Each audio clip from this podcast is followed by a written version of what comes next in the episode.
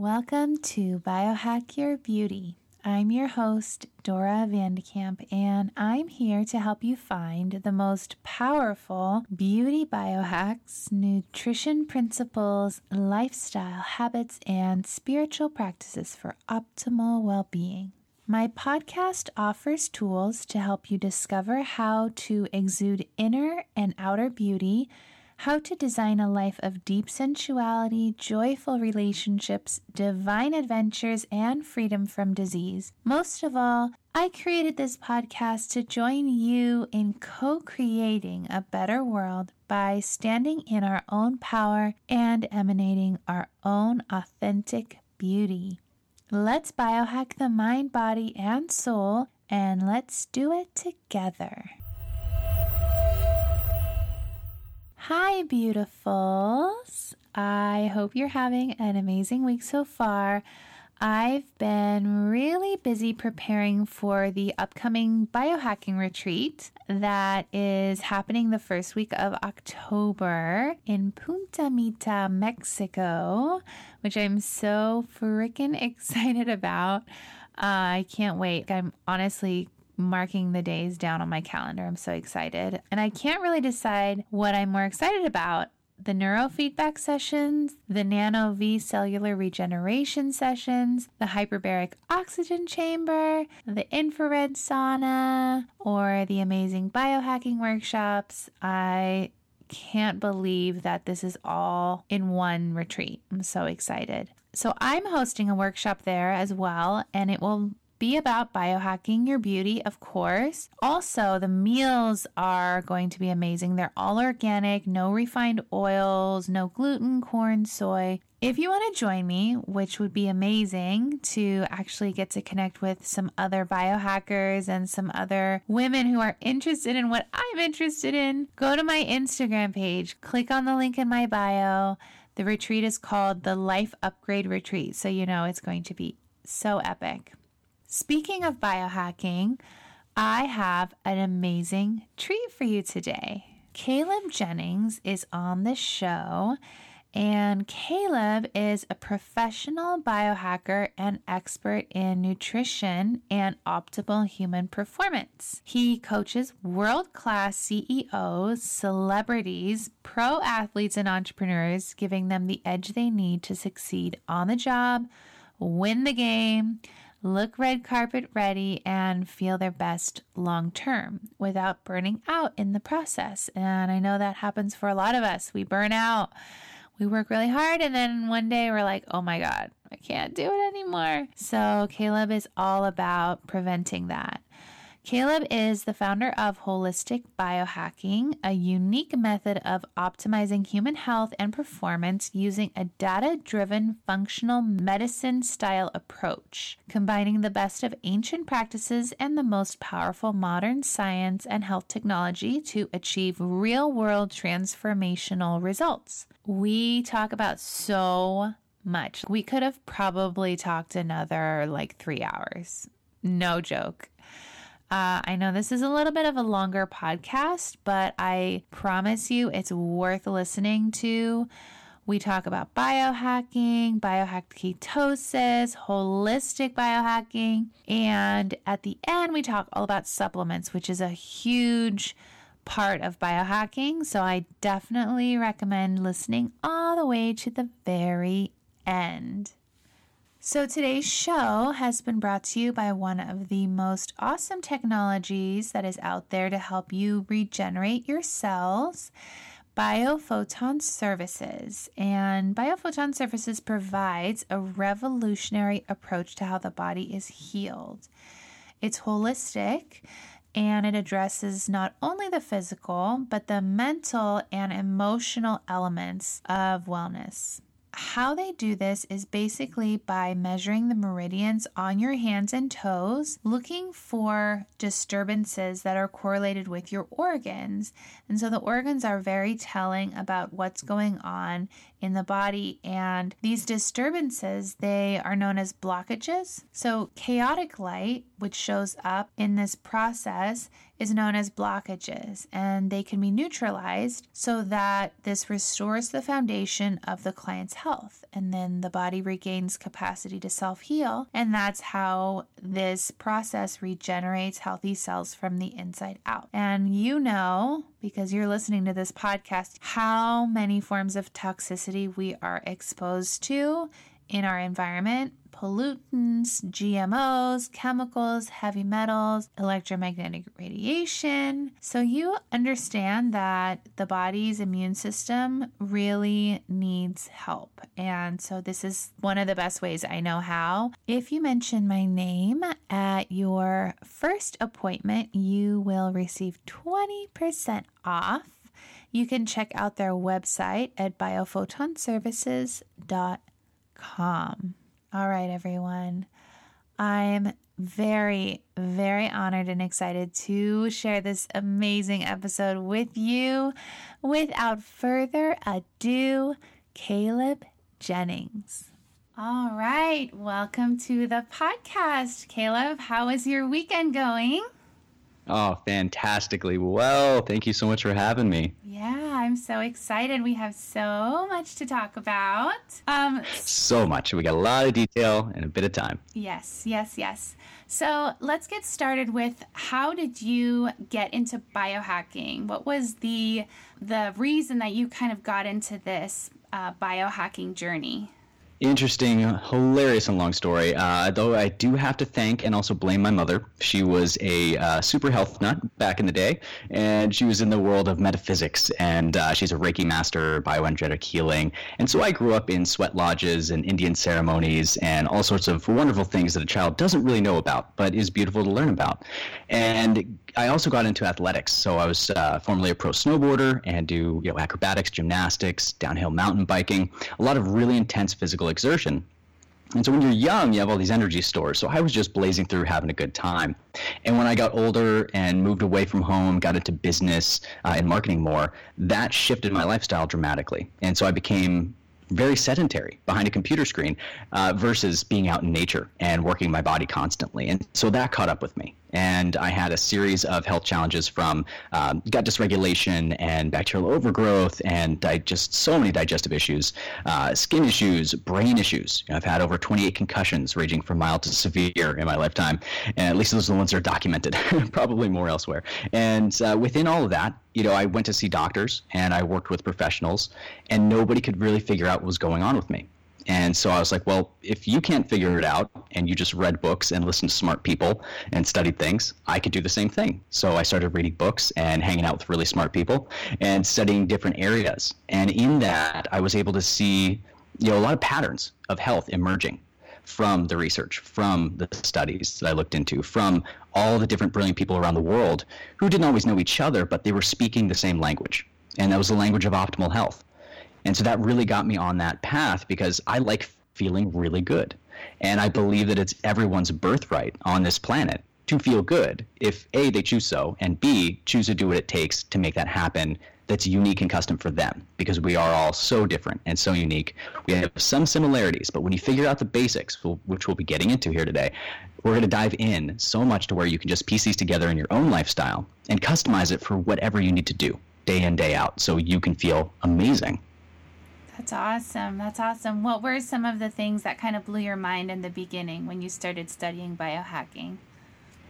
So you know originally I, I, think i got my start like a lot of people and that's in the world of supplements. Um, and within that my mom was a crazy supplement uh, you know hoarder of sorts. She just had cabinets full. You'd open it and bottles would fall out on your head kind of thing right? And uh, that was my introduction to it but i also thought that there might be something a little bit off where there were so many things going in. I was always curious how they would interact. You know if you're taking 27 different things or 100 things what's doing what and how are they interacting right? And you know, getting to chemistry, biochemistry, all the really geeky stuff of science, I realized that there was these interactions that really mattered. And we can touch on that a bit more specific to supplements, because there's some really great ones I'd love to share here. Uh, but in that, it was just my journey of learning what worked really well and what didn't, and that's kind of what got me into it. And funny enough supplements were first, and then food came along second. Um, I believe it should be the other way around for most people. I think you should start with food as the foundation, and after everything I've learned, it's like okay, let's start there. you know, food and environmental factors first. And know, over the years, I moved much more into you know what I call working with the natural forces. And the natural forces are just the forces that shape this world and our lives, and that we've evolved in for millions and billions of years, depending on how small you go on the scale. And within that, I'm talking about light and magnetism talk about you know cleanliness of air around you that you're breathing because that's really critical. Um, water is huge. We're made up of so much water, and it needs to be a specific kind of water for our bodies to function properly and to detox properly, right? And so when you work with these different elemental forces, magnetism, electricity, and and light especially, I've been finding that you can get such incredible and dramatic results without using as many supplements and without doing a lot of things. So we're getting better results in less time that sustain, and you don't need to be on a monthly auto ship for something unless it's something you really love that gets you great results. And you can stick to your favorites with that.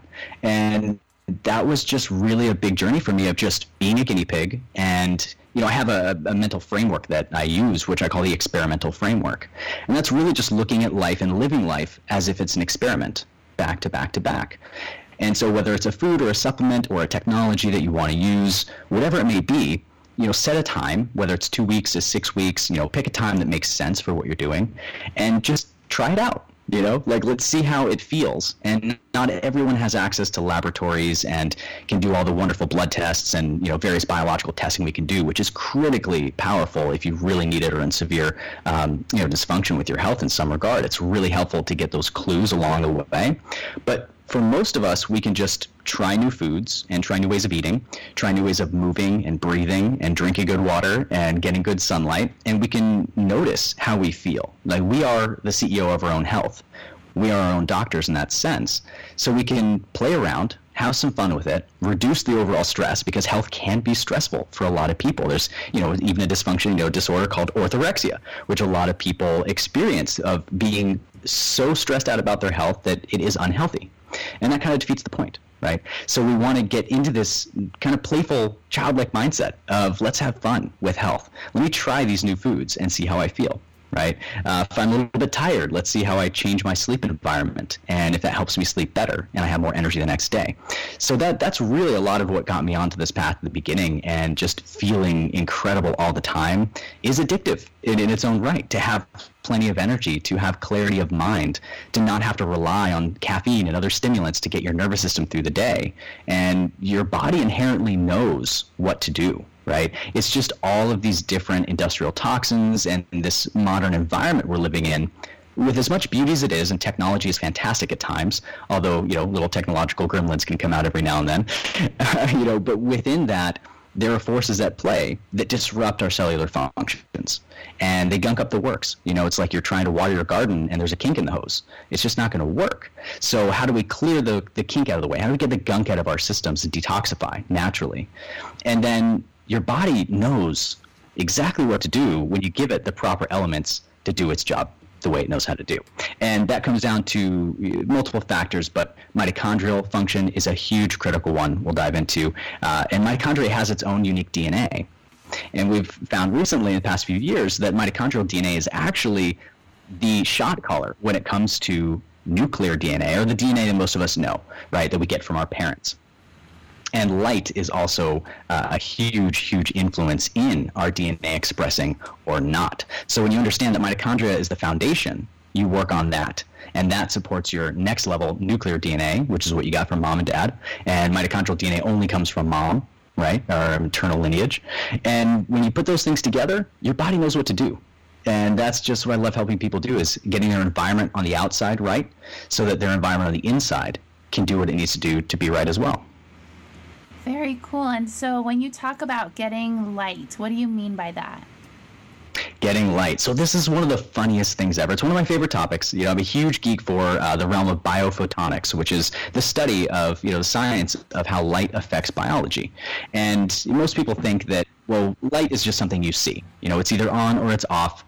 You turn a flashlight on, you can see in the dark. You turn it off, and it goes away. But what people don't realize as much, and I love that it's coming up more and more and more in, in the public sphere, and media is covering a lot more as well, is that the light spectrums that we're exposed to. We can only see a portion of the visible spectrum of light. That's why it's the visible spectrum. But there's much more to that spectrum than just what we can see. And in addition to going into our eyes, into our brains, and controlling things, including our DNA, we have photoreceptors in our skin. And your skin is exposed to light. Now, if you have the good proper types of light, and just the easiest way to think about all this, right, if you're listening in, is just think about how would life be a thousand years ago? Like just just go back a thousand years. That's easy to kind of grasp in your mind, right? Go back a thousand years before there was the electric power grid, before there was Wi-Fi, before there were fluorescent light bulbs.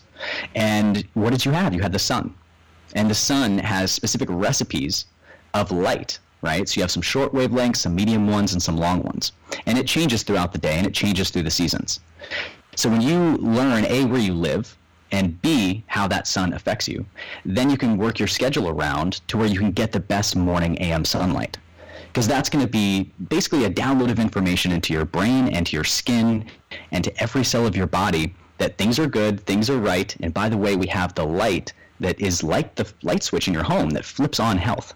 So you want to get that light in your eyes and on your skin uninhibited. So no contacts, no glasses, no windows, nothing between your raw eyes and the sun itself. Uh, first thing in the morning, you know, 10 to 20 minutes, 30 is ideal if you can get it. But just that is going to be such a game changer for your health because so much within us is controlled and augmented by light. And that's a big issue we face in the world is being indoors more often and being outside less often. And so if you can get outside, you can get grounded like bare feet to the earth. You get the natural sunlight in your eyes and on your skin. You're essentially creating nature's Wi-Fi. You're tapping back into that so you can get the download and you can stream the documentary of health in your cells all day, every day. And so in the morning, if you're sitting in the sun for half an hour, 20 minutes, do you have to worry about getting sunburned or and also the health of your eyes? Are you concerned about maybe damaging your eyes with the sun?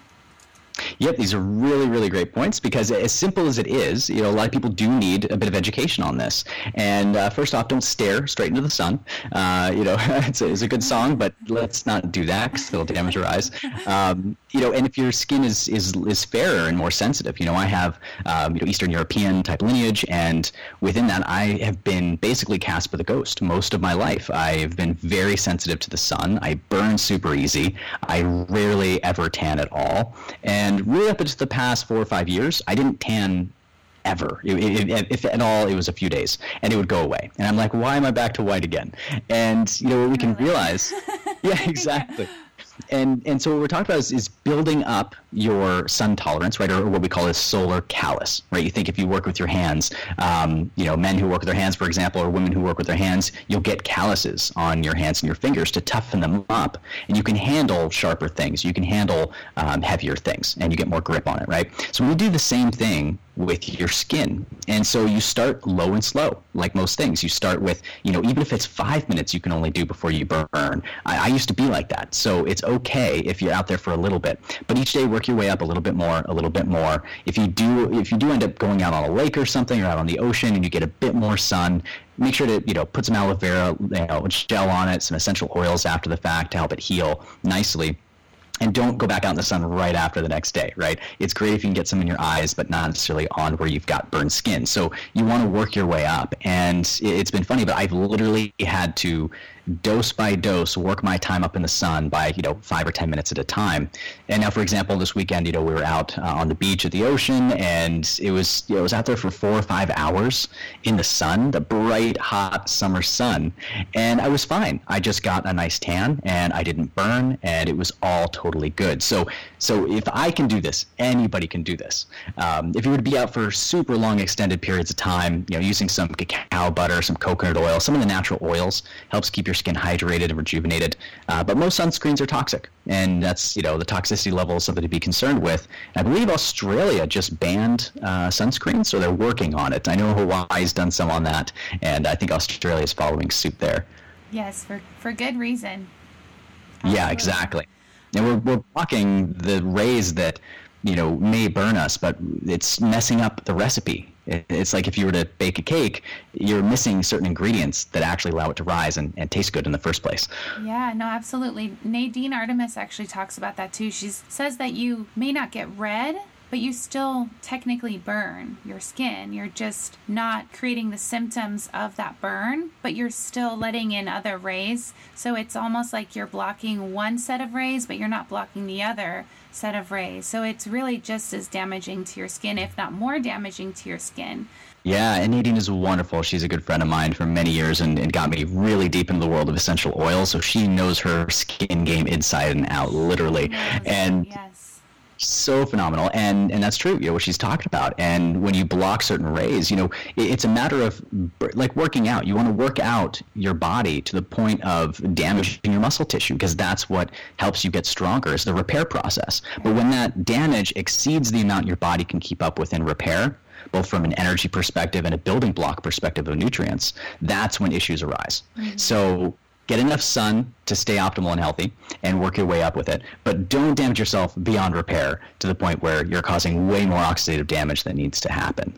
Right. And so that light, does that affect your metabolism? Is that a 100%? Yeah.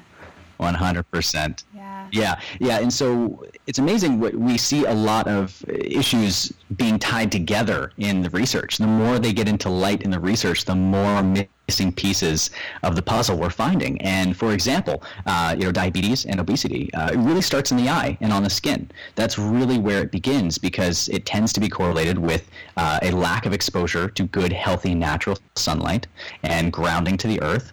And without that connection, you're inside all day. You're under fluorescent lights. You have blue light coming off your computer screens, off our iPhone screens, our iPad screens. The list goes on and on. And we're also being surrounded by EMFs, right? These these non-native EMFs, electromagnetic fields that are bombarding us all day, every day where we go, unless you're deep in the woods in nature without any antennas around you, which is rare these days. Mm-hmm. Um, but all of these factors, it's never one just one thing. It's it's that's the holistic nature of nature. Is everything is connected, and if you're not getting the good light, but you're getting too much toxic light, usually is man-made light for the most part, then your body's going to be thrown off. And if your metabolism gets thrown off because you don't have the proper signals from the sun to tell your body, hey, it's springtime. This is how we need to process carbohydrates. This is how we need to work with sugars. Oh, by the way, it's wintertime now. We need to change gears because we're in a different stage. You know, a seasonal cycling of eating is something I teach quite often where figure out where you live, figure out what foods are native to your region, find out the seasonal chart, and you can find this all, just Google it where you are. And farmers markets are great resources for this. And just eat real foods that come from your area, ideally, as much as possible, and eat things while they're in season. You know, eat them ripe, eat them in season, and cycle through. And if you have all four seasons, then you can just basically make four sets of meal plans and every year you just cycle those in and out, and you know you're going to be eating heavier, denser stews in the wintertime, no more grounding foods. And in the summertime, let's say you love some fruit, you want to stay hydrated, it's amazing antioxidants, and you can load up on some of those and process the carbohydrates differently than your body would in the wintertime. And that's where a lot of people get confused. They think the macros is the only story, you know, proteins, carbs, fats, and sugar is just evil all around. Well, it depends on the type of sugar, depends on where it comes from, how much you're eating, and also what sunlight you're getting. And this is a huge key for those that are into nutritional ketosis, for example. Ketosis will get you so far on its own. It's it's amazing for a number of reasons we'll get into more. But light is one of the differentiating factors between whether it's going to actually work really well for you or not. Because if you don't have proper light, your circadian rhythm is going to be out of whack. If you're getting too much toxic junk light, your body's got to process that, the flicker rate of LEDs and blue lights from your screens. And then from there, your body's going to be like, we don't know what to do with this food. Let's just save it and store it up as fat so we can figure it out later. And that's a big issue. Interesting. So what if somebody works in an office and they have to drive to work 6:30 a.m., 7 a.m., so they can't really go out in the sun in the morning. They work in their office all day and then they have to come home 6 p.m. They drive in traffic. That's a lot of people. How mm-hmm. do they get their light? Is there anything that they can do? Of course, yeah. That's, that's one of the things. No matter what situation you're in life, there's usually always something you can do, and that's why I encourage people to seek out.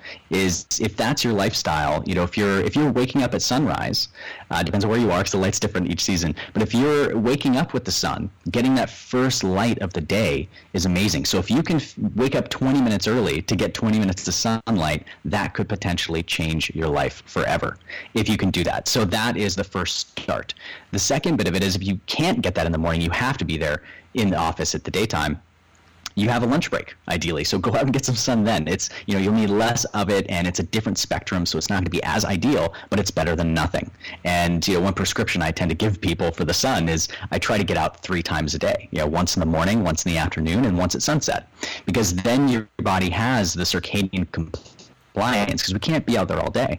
And if you're in an office environment, uh, blue blocking sunglasses, you know, there's some amazing companies for that. Uh, you know, our friend James Swanwick has his Swannies. Uh, he's got Swanwick glasses. There is Raw Optics by Matt Maruca, who's a phenomenal biohacker as well. And uh, there's a few different brands popping up left and right where you're getting glasses that block the toxic light from entering your eyes.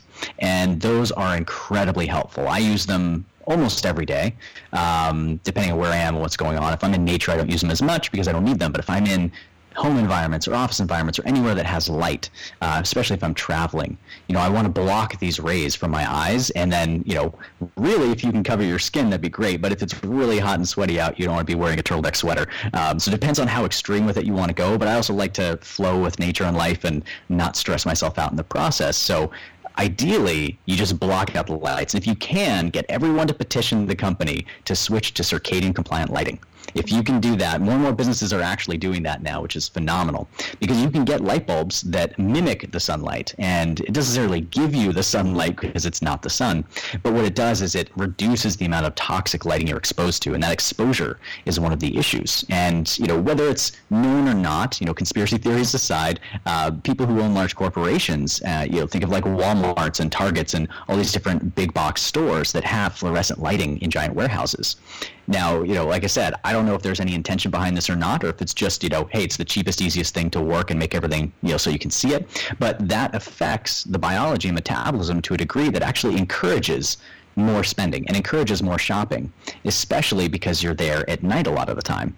And if you're in the middle of a Walmart at you know 11, 12 at night, your circadian rhythm is out of whack. You're not going to be getting good sleep. Your melatonin production is going to be suppressed, and you're just totally throwing off everything within your body that helps orient you to the light and to the electricity of the planet where you are and to how your days and nights flow. And that is a huge metabolic disruptor.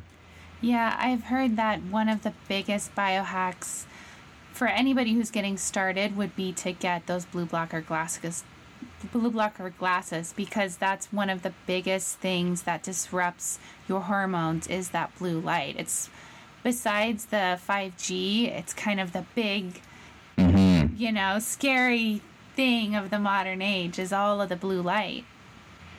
Yeah, and it's you know uh, it is scary at first when you get into it, especially anyone that I send some resources to start getting into it more and more. When they start piecing the puzzle together on their own, they usually come back to me, be like, "Oh my God, what do we do? This is crazy. There's toxic blue light everywhere. There's EMS everywhere. 5G's coming, um, and and it is concerning. And I, I personally don't want it to be scary for people. It can be very intimidating at first. But what I'd like people to do is just get a little bit of basic understanding about these things, and also just focus on solutions. Focus on what you can do, no matter where you are, no matter you know what lifestyle you live. What can you do on a day-to-day basis to support your body to be in a recovering, rejuvenating environment and to produce enough energy on a regular basis so your body can take care of detoxification. It can fuel you with plenty of energy. And you know things like the glasses and there's EMF blocking technologies out there. Uh, you know I've got these uh, awesome little green wave filters that you plug in and it just creates a dead zone. You walk in with your cell phone and it doesn't work anymore. There's no service. There's no Wi-Fi. It disrupts these signals. What and so if you can. Called? Oh, this, this is one. There's a few out there, but one is called the green wave filters. There's a few different brands out there, but GreenWave is the one that I've got that I've tested with, uh, you know, both the actual phone and also EMF meters. And uh, geeky like that, where I like to test and make sure something's working. And uh, I encourage you to do the same if you can. And you can actually hire people like building biologists, they're called. And these people will actually come in and go through your entire home and show you where the electricity, the magnetism, and everything you don't want to be around is in your home. And you can either fix it, patch it, remediate it, paint over it. Uh, there's a lot of really interesting ways to block these detrimental frequencies from disrupting you and your family's health. And that's a really, really important thing to do, especially with 5G coming. You know, if we can all just turn our bedrooms into a bit of a Faraday cage, uh, sanctuary that blocks all these toxic frequencies out because we can't see them right a lot of people have an issue with that you know if someone's smoking a cigarette you can see it you can smell it you know it's bad for you and you don't want to be around it but what a lot of people don't realize is there's this very very slow drip toxicity the slow drip poisoning that is occurring with all of us everywhere we are, especially if you travel, you go through those things at the airport, the millimeter wave, uh, you know, devices that try to scan you with. get the pat down. exactly. Always. Yep. I plan extra time just for that. I'm like, hey, free massage. Great. And we get to have a chuckle with everyone there, right? And um, and yeah, essentially, you know, just on that real quick, a little ADD side note is, you know, I was traveling one time to, to Los Angeles and I was in line for the pat down and in front of me was another gentleman and his girlfriend and he was really adamant about how important it is not to go through that machine. And so I just struck up a conversation with him, and he actually is a nuclear physicist. And he's going through and he's teaching everyone at the airport, including the TSA, what those machines and devices are doing and how their calibrations are off. And he had he had found proof of it. So he actually sent it to me. I was like, oh, thank you. And uh, so he actually shifted the entire line from our conversation, shifted from the scanner through to the pat down. Wow. And TSA was like, this is too much. And so they shut it down and opened up just the regular uh, one you walk through with, you know, metal detector, which is less uh, abrasive. So, you know, knowledge is power in this sense. And, and I really want, you know, if you're listening to this, to empower yourself with the knowledge, not to be fearful of it, but to be inspired by it, to identify what you can do for yourself and your family and, you know, your friends, anyone that'll listen. Don't be annoying about it. You know, people need to request this information. But if that invitation is clear, then there are resources that can really help, just like we're talking about here. What are some of the potential health hazards of that radiation? Because, I mean, you know, we have our cell phones in our hands so much throughout the day. So, what is the potential health hazard related to that radiation? And it doesn't mean that you have to take out all the radiation, that's pretty much impossible. But there, since there are ways to limit that, why would you want to do that?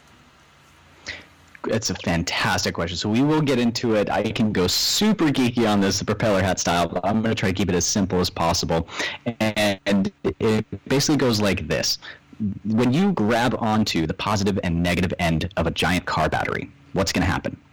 You're probably going to get shocked and blown across the room, right? That is way too much energy and it can harm you. Now, we understand that because when you touch something that has a spark to it, or you see a power line down in water somewhere, you know not to go near it. So you know that this energy can travel through water, and it can also travel through air, right? But what we don't know, without looking into the research deeper, is how these larger macro effects of Wi-Fi frequencies, um, you know, the 5G frequencies, which are much more concerning, and the EMS from our phone, other devices, even your refrigerator, you know, is a huge source of electromagnetic radiation that is creating a field that you can't see with your eyes, but that we can test and measure, and you can see with devices. Just like we use a microscope to see really tiny things and bacteria and what's going on in your blood, you can't see that with your eye, but we have technology that enables us to see what's going on. And so when you have something like that, if you get a tri-field meter, there's many EMF meters you can purchase, uh, you can hire the building biologist to see it. There's ways you can interact with it to uh, just have a better understanding, you know, a natural understanding of where the fields are and how to, you know, remove them from your environment or reduce them if at all possible. And there's a lot of people who are very electrosensitive in the world, and some of them literally have to move out to the middle of nowhere or go to, you know, what we call dead zones where there's no frequencies being transmitted or received in a certain range. Uh, and that's the only way they can survive and get get through because they're so much more sensitive to things. Now, thankfully, that's not all of us, but with the advent of 5G, it's going to be interesting to see how many more people are going to realize they're electrosensitive. And every human being on the planet, no matter how resilient you are, if you have the wrong frequencies that are penetrating your skin, that are affecting your blood flow, that are affecting nutrients and minerals, which are also conductive. You know, uh, heavy metal toxicity, for example, is one. You know, if you have heavy metal toxicity, you're going to get shocked more easily because you literally are more conductive. And then that makes you an antenna for these waves. And so you're going to be bombarded by them much more than someone else who has great detoxification pathways and doesn't have as much industrial toxicity in their tissues. So these are really, really important to touch on. And that's why I do focus a lot on detoxification. Um, you know, heavy metals, mold toxins, uh, parasites, you got plastics, PCBs, parabens, VOCs, that, you know, type of aerosols. Um, you know, if you're in a city and cars drive around that aren't all 100% electric, uh, those are EMF field creators themselves, but gasoline based cars are spitting out toxins, lead and cadmium, and all sorts of different elements that we shouldn't be breathing, that is really, really toxic to us. And our bodies are doing everything they can. And so, for a lot of cases, for example, with weight gain, a lot of people don't realize that weight gain, you know, there's a lot of factors to it but it's not just what you eat. You know, a lot of people will switch their diets and go really, really healthy in some regard. There's many forms, uh, many styles, but they're wondering why they don't lose weight. And a big critical key to that is that your body is in a protection mode. Your body wants to keep things that are dangerous to your brain out of your bloodstream. And there's this thing called the blood brain barrier, right, which protects your brain from the rest of circulation. And there are certain particles and elements that are small enough they can get through there. And that's when we start seeing a lot of real interesting mental health issues occur, uh, you know, neurological degeneration, Alzheimer's, Parkinson's disease, you know, many different forms that can show up in various people. But all of them have in common this overload and overwhelm of toxicity. And you know, toxins like heavy metals, for example, store in organ tissues. They store in fat stores, especially. It's one of the first places they go, and also in the bones. You know, um, this is something I've seen. Know, I work with a lot of clients on heavy metal toxicity specifically. And with them, what we'll do is we'll go through a natural chelation round, and it's a very specific protocol we go through to clear their body of these toxins. But it has to be done in phases, and it has to be done in steps. Because if you do it all at once, a lot of other problems can occur by being too much for the body to handle. And so going through, we clean out the tissues in the system. We get the fat, you know, down in the body, right? So they're losing weight, so they feel great because they're looking better, they're feeling better, they have more energy. You're getting more of those toxins out. But most of us have metals stored in our bones. And with that, when you get them all out of your circulatory system and other tissues like your fat stores, guess what else? Your body's to be like, hey guys, we have extra space. Let's move these particles out of the bone because they're not good here, but that's the last place we could put them. So they release that from the bones back into circulation. And so if you were to go do another heavy metal test, the week before you could be clear of most metals, and you, you know, a week after you could be back high again because your body is slowly releasing these metal particles from your bones into your circulation again. Because your body says, "Hey, we have energy, we have room, we have space for this. Let's get it out of our bodies." Because it's trying, your body's trying to protect you all day, every day, and a lot of people you know, uh, they have a relationship with themselves and their health that, you know, why is my body failing me? You know, why is this happening to me? You know, I'm trying everything. I'm working so hard. And, and psychologically, it could be very, very frustrating and very challenging. And I've been through this myself over the years in a number of different formats. And, you know, you think there's something wrong with you, but there's not. There's absolutely nothing wrong with you. There are a lot of things wrong with our environment and that is what the issue is because we're in an environment that is not conducive to health in most places and most cases. And when we learn this, you can actually have a lot of compassion and forgiveness for yourself. You can actually be like, okay, actually, thank you, body, for this overgrowth of candida. Because candida is wrapping itself around metal particles because of heavy metal toxic accumulation. And so candida can become overgrown, not because you're eating too much sugar. Sometimes that could be part of it. But what's happening is it's trying to save you. It's the candida is trying to help you. And what happens when you remove the heavy metal toxicity? Guess what? The candida just calms back down and you're totally fine again. And a lot of people don't get this information when they should, which is ideally as early on as possible. And that's why I start all my clients off with uh, specific testing and also, you know, various forms like chelation and different detoxification methods. Because I like to get everything that is stopping the body's natural processes of healing. I like to get all that out first let's take out the trash first and then your body knows what to do and then we can start refueling it and refilling it with all the other good stuff that we have access to from supplements to foods to superfoods to technology to natural forces you know? And then from there your body can really put the stuff to work. And anyone who has gone through a phase where they've lost a lot of weight they've lost a lot of fat and then they start to work out again in the gym usually you'll notice a big burst of muscle growth and a lot more strength and like wow my body's changing really rapidly whereas people that are in opposite boat where they try to work out really intensely before they lose the weight, they really struggle. And they can work out as hard as they possibly can all day, every day. And they might get stronger, yes, but their body is still holding on to fat stores. It's still holding on to toxicity. So we get the toxins out first and we deal with anything that is disrupting your natural, normal operation of health and then we start refueling with the good stuff so we can put all those building blocks to work and utilize the systems in your body detoxification energy production and just get you firing on all cylinders again. And that's what leads to optimal health over time. And when you talk about a test or tests to see what heavy metals you have in your body what are what do those tests look like? Is that a blood test that you do yeah, so there's a few different ways to do it. Now, I will put out a warning here. Uh, the more and more research that we get, the more we're realizing the traditional methods of chelation, uh, specifically. And chelate, the word chelate just means to claw. That's actually the root origin of the word. I'm a geek for words and etymology. And to find out what the source of these things are so you can understand it better. And uh, to chelate is to claw out of a tissue. So it's something, you know, it's a, a particular element like DMPS or EDTA, for example. And this goes into your bloodstream, usually via an IV. And so they stick it in your arm, it flows through your circulation, and it basically binds to these metals and yanks them out of wherever they're hiding.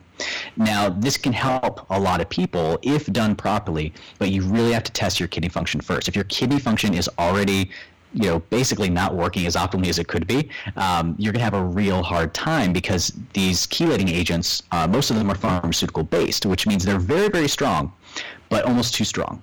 And uh, this is something actually, you know, um, you know, my partner, she actually ended up in the ER because of this chelation method, because her kidneys uh, were a bit too weak. And when I wasn't around to say yes or no to certain things, they pushed it on her a little bit more. And she's like, I'll be okay through this one. I've done it before. I can do it again. But this time around, it was too much. Plus, she had a couple of massages back to back. Uh, some friends in town, so went to a massage on Tuesday, went to a massage on Thursday, and it was the deep tissue kind. So it's getting your lymphatic system moving, and her kidneys were just overwhelmed with the pharmaceutical chelating agents and had to take her to the hospital because of it.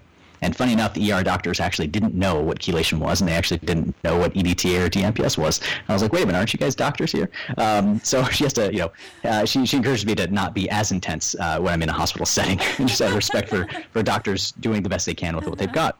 And um, so, anyways, the, the point is, you know, IV chelation can be great for certain people with healthy kidney function um, as a before and after test. That's how I personally prefer to use it if someone really wants to do it. I don't like the challenge pills where you take a few pills and basically they say, okay, take these pills, pee in a bucket, we'll test it and see. That only goes so deep because it depends on a lot of factors in digestion if you do an IV form, let's say your kidney levels are good, you do the IV, and that goes in, takes about 30 to 40 minutes, and then you pee in a bucket for the next six to eight hours, and you send that in uh, for an analysis at a lab. And that's going to give you a really great look into what's going on there.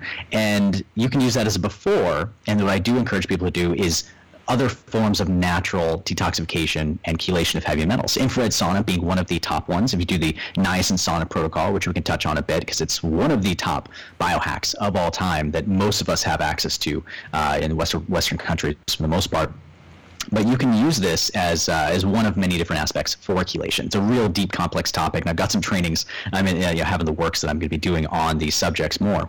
But the testing is really critical to get right from this outset because if you get a false negative, for example, you do the pills and you're like, oh, I don't have that many heavy metals.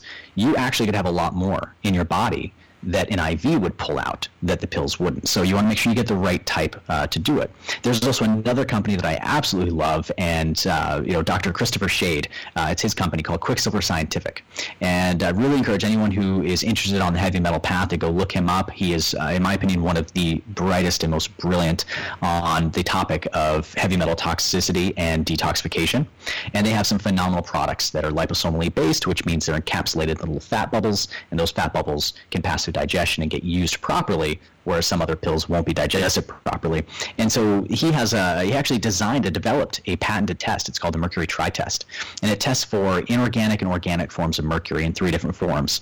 And that is a combination of uh, you know blood, hair analysis, so bits of your hair, uh, salivary, and there's also the urinalysis spectrum as well. So basically, blood, urine, hair, and uh, you know uh, salivary tests are the main places to go because they come out in different forms and different metals have different pathways you know because they're different sizes so they go through different size tubes and our body is really just a whole series of tubes, right? So when you understand how to test properly, you know what you've got, and then you can go and get right to positive action to chelate those things.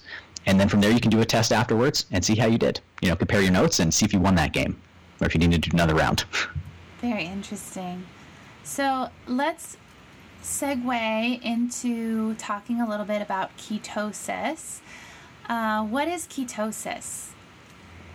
Well, this is beautiful segue in here. It's funny. I, in my mind, I'm very visual, so I see myself, uh, you know, hanging out with you on the beach, riding little Segway machines, little two-wheel things, cruising down, you know, hopping off and go get on some surfboards. Um, but anyways, so so uh, ketosis is it's a natural program we have in our bodies that has been around since the inception of, of humanity. It's actually what really helped us survive um, as long as we have to be here today, right? And continuing on further.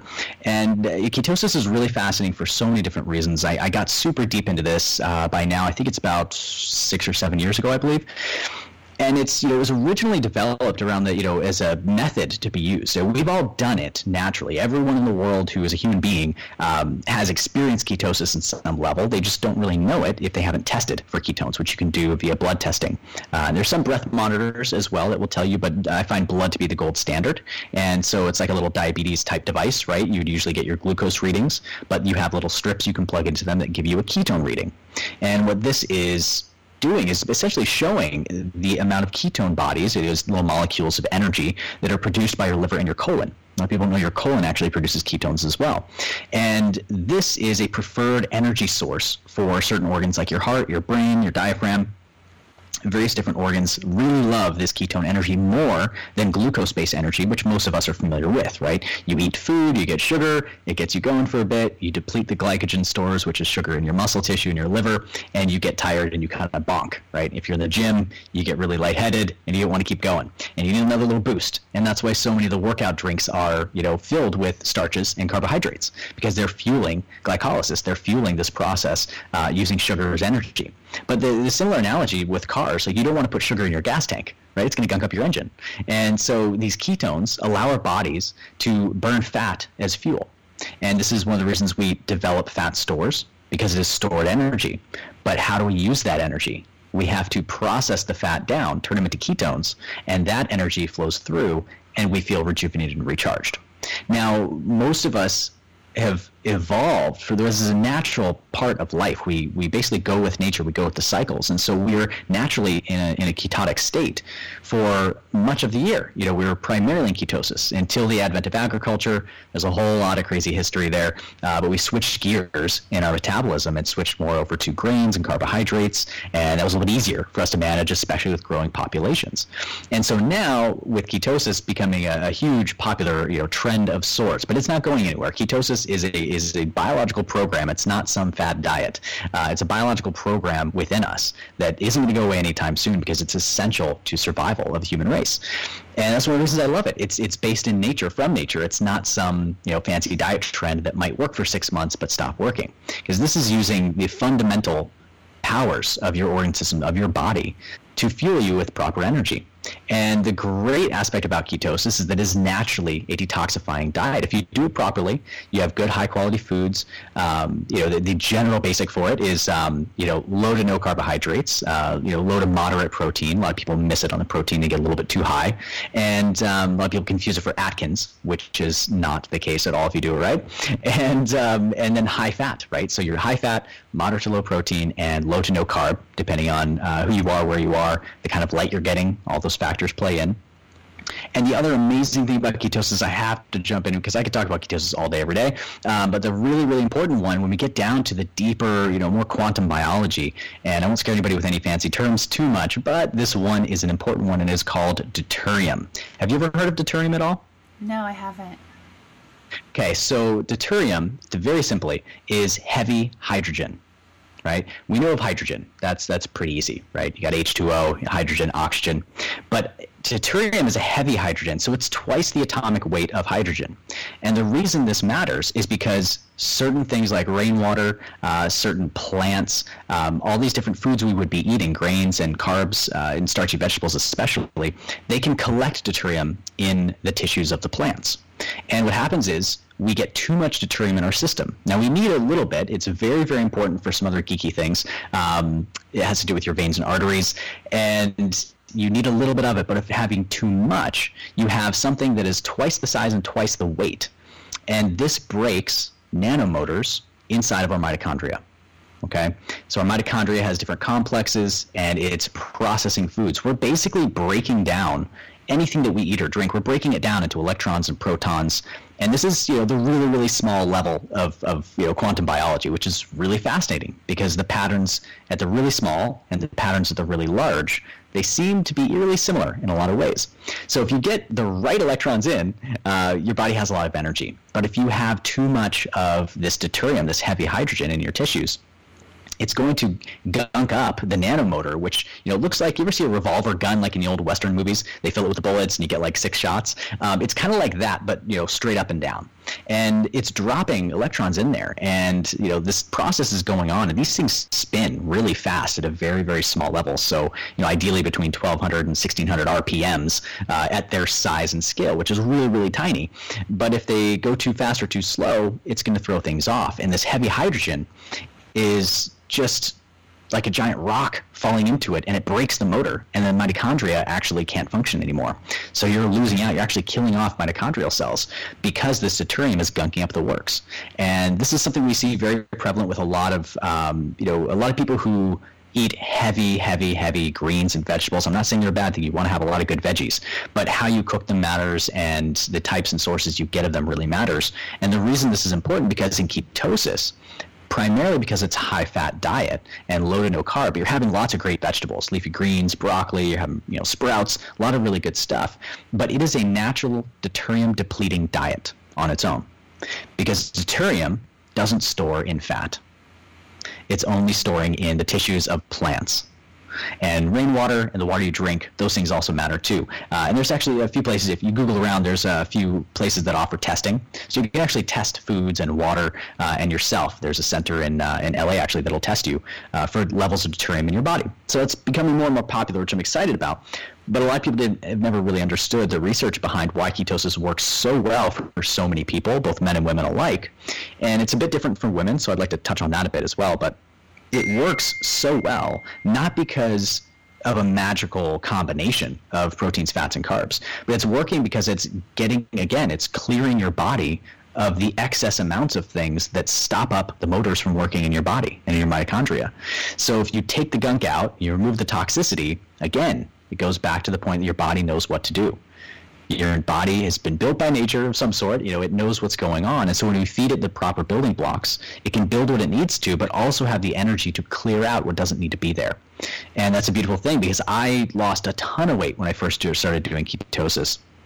And a big part of that was I was really heavy in deuterium. I had way too much heavy hydrogen in my system. And I'd done, I'd done a raw vegan experiment for about three years prior.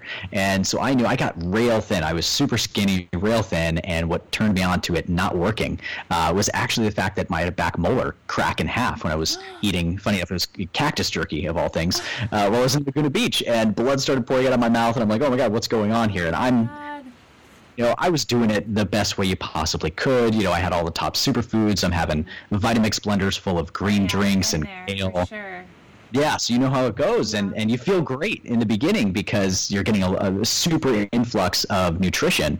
Uh, at the same time, it comes with anti-nutrients like oxalates and lectins, which uh, you know some people are more sensitive to than others. And that was my issue. I had too many lectins and too many oxalates from massive quantities of kale and other uh, you know, leafy greens like spinach uh, that I wasn't cooking. I was doing raw food, so I was eating all these things raw. So I'm getting anti-nutrients, which are sapping minerals and other things, and blocking the good stuff from plugging in where they need to in my body, and I was getting tons and tons of deuterium in my tissues. And so, although I got down to about 135 pounds lean, uh, super skinny at that time, it was not healthy and my bone density started to degrade and so i did some testing uh, some bone density testing some hormone testing you know i had the testosterone of a 90 year old male it was just pretty much non-existent and i didn't feel like myself. You know, I didn't feel alive. And, you know, whether you're a man or a woman listening to this, like if you don't have optimal hormones, you're not going to be yourself. And this is a huge key to it. So, uh, so it's one of the reasons I have so much love and appreciation and respect for ketosis when done properly, uh, because it's going to clear your body of deuterium. You're going to be getting less of the anti-nutrients like the oxalates and the lectins, and if you supplement properly with real food as a foundation, and occasionally some other supportive supplements, if you do want to get into that, it's an option. Uh, you're giving your body everything it needs to do uh, all the things it knows how to do to take care of you. And that's that's all your body's trying to do. So let's help it out as much as we possibly can. Absolutely. So, what are some good fats? What are some sources of good fats? And then how much of that should you be eating if you want to achieve ketosis? So steady ketosis, ideally you get a blood monitor. So um, I recommend the the uh, Abbott Precision Extra or the uh, Precision Neo NEO. Uh, they're both the same device. They both test the same. Uh, the Neo is just newer and looks cooler, you know, basically with the readout it has. Uh, but they both do the same basic thing. Now, if you get into testing your blood glucose and your ketones, if you just test those a couple times a day, every day for two weeks, you will learn more about your own health, your body, and how different foods affect you than you've ever known and that any doctor could ever tell you because they don't look at this kind of data. So you can learn a ton about yourself. And we, each process carbohydrates differently. So how my body would interact with a banana compared to your body is dramatically different. It can be the exact same banana and the exact same amount, but we'll process it differently. So that's why I like to get people involved in getting to know themselves on a deeper cellular level, get to know yourself on the level of health and how your body responds to these foods. And when you have this data, it empowers you because you'll know whether you're actually getting into ketosis or not, right? A lot of people will use these urine strips that you, you pee on a stick and it goes dark purple and you're like, yay, I'm in ketosis. Um, but that's not accurate, right? Because that is measuring what your body's excreting at a certain point. It's not actually looking at upstream what's going on and what's in your blood. So that's why I like the blood monitors because you'll know for sure if you're at ketosis or not. And to tell on the blood monitor uh, at 0.5, 0.5 or above, you're technically in ketosis. Now, interesting note at uh, 0.38, that actually is where the, the relevant lab values are to affect hormones like ghrelin and leptin, which work with hunger and satiety. So if you're super hungry, you have an influx of one hormone. If you're super full, it's another hormone taking over. So even below the state of technical ketosis, you're already doing wonders for your hormone levels related to your metabolism. So that's going to help a lot. Okay. Now, with the blood monitors in place, if you are in a state of ketosis of 0.5 or above, it may go high in the beginning. Usually goes pretty high because your body's producing a lot of ketones. But the next phase of it is the adaptation phase. So that's what we call keto adaptation, you know, or becoming fat adapted, a lot of people will say. And this just means that your body is kind of dusting off the rust and, and getting rid of everything and just kicking up the cellular machinery to metabolize fat more effectively. And what that's going to mean for you is an you know dramatic amount of water weight that's just going to disappear off of you. You're going to flush that. So you also want to support it with magnesium, potassium, and you know foods like avocados are amazing for that. Uh, and you know ground beef. Funny enough, you get good organic grass-fed ground beef. That's got a lot of great potassium in it as well. And you can also supplement if you want to supplement with good magnesium uh, or some potassium. So that'll really really help with the you know, basically flushing of the water weight. And you're going to get rid of some toxins there too, which is great. And along with that, deuterium is going to be flushed out, that heavy hydrogen we were talking about. So that gets flushed out. And then what happens is the, average is about six weeks to become fully fat adapted. And it depends on who you are. Some people need more, you know time some people need less time but uh, depending on where you are at you'll know you'll you'll feel and notice a shift um, in the sense that you'll have way more energy every single day you won't need caffeine uh, or other stimulants as much, and you're going to be feeling great. Your mood's going to be elevated. Your body's going to be slimming down. You're going to be losing weight. You might see some muscles popping out you didn't know you had. So that's always a good sign. Uh, your skin will get clearer. Your hair will get stronger. Your nails will get stronger, and your hormones are going to be much more optimized. So if you're feeling a little bit randy, if you're if you're you know your hormones are optimized, your libido's through the roof. You're like, okay, there's something good that's going on here. That's a good indication that your body has healthy hormone stores, and so you'll know notice all these different things happening and, and all of which feel really good. So you know you're on the right track for that. And once you get to that state of becoming fat adapted, uh, what I like to teach often is, you know, I don't teach ketosis as an all or nothing forever type thing. Um, it was originated as a method more in the 1920s for you know working with people with epilepsy and different seizure disorders, and they don't really still know why that helps. They just know that when medication doesn't help, ketosis does. So there's something really important to that there. Um, so as long as you don't have one of those types of disorders, if you're just kind of average person who wants to lose weight, be healthy, build some muscle, and look great and feel great, ketosis is an amazing way to do that, and you don't have to be strict with it forever. You know, what I recommend to people often is, you know, give yourself six to eight weeks, do a specific focused ketogenic diet, high fat, you know, moderate to low protein, low to no carbs. You know, if you're more sensitive, just try to cut them out for a little bit. Uh, but you do want to reincorporate them and women especially need to have a different type of scheduling of, of the cycle right? Your menstruation cycle as well as cycling the foods you're eating. Because you need carbohydrates as a female to produce some of the miraculous hormones that allow you to give birth which is one of the most incredible things that we as humans are capable of specifically women. So you know us men can get away with just doing keto for a bit longer because we don't have some of those hormones. Uh, in as abundance as you do. But with that you need to understand that what will work for a man in ketosis may or may not work for a woman in ketosis. And some athletes love ketosis for athletic performance, and they're not concerned about fertility. Uh, you know, especially if they're the Olympics or anything else, their focus is their career and their sport, and so they can actually use that to offset and delay their cycle.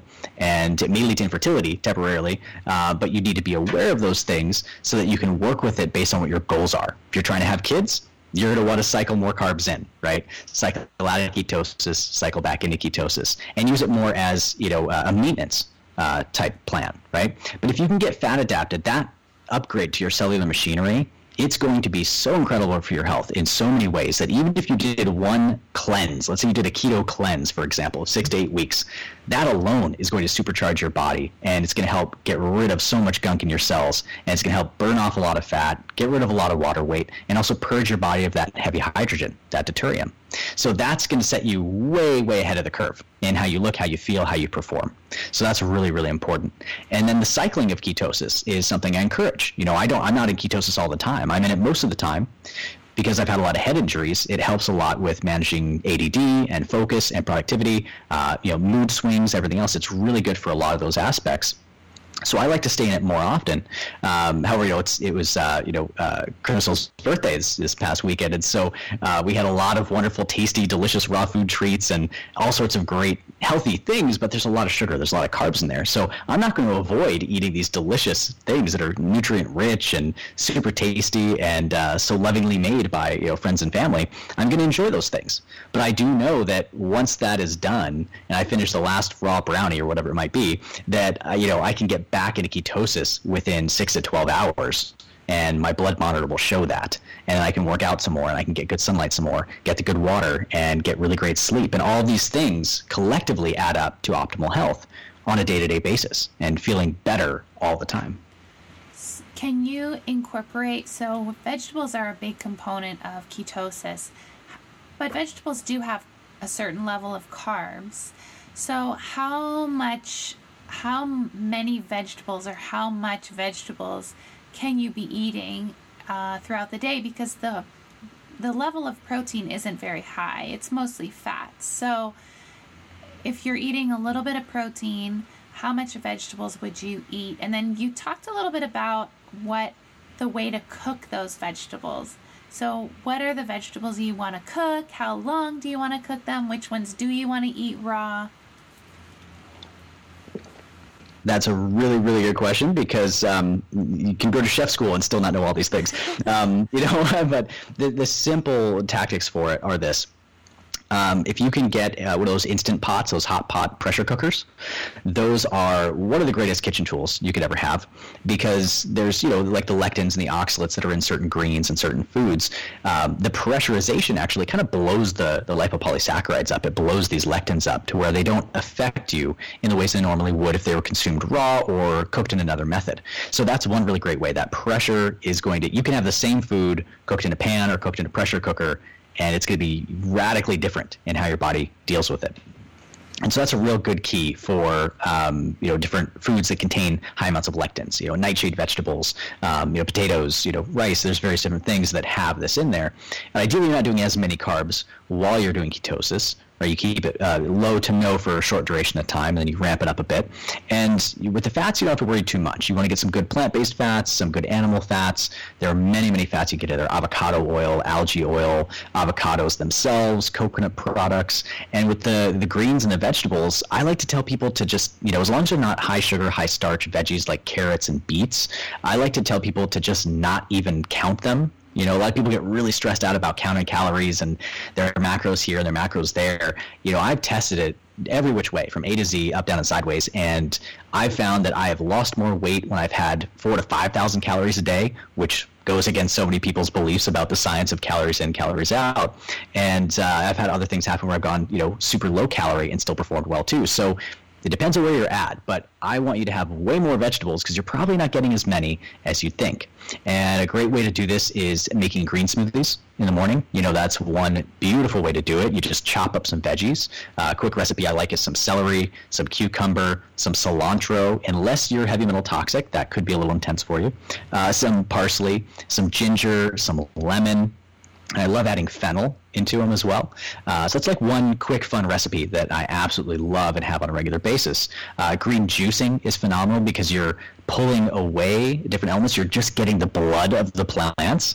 You know, it's plant blood. You're drinking it, and it's super hydrating. You have lots of chlorophyll. You have lots of really great nutrients in there.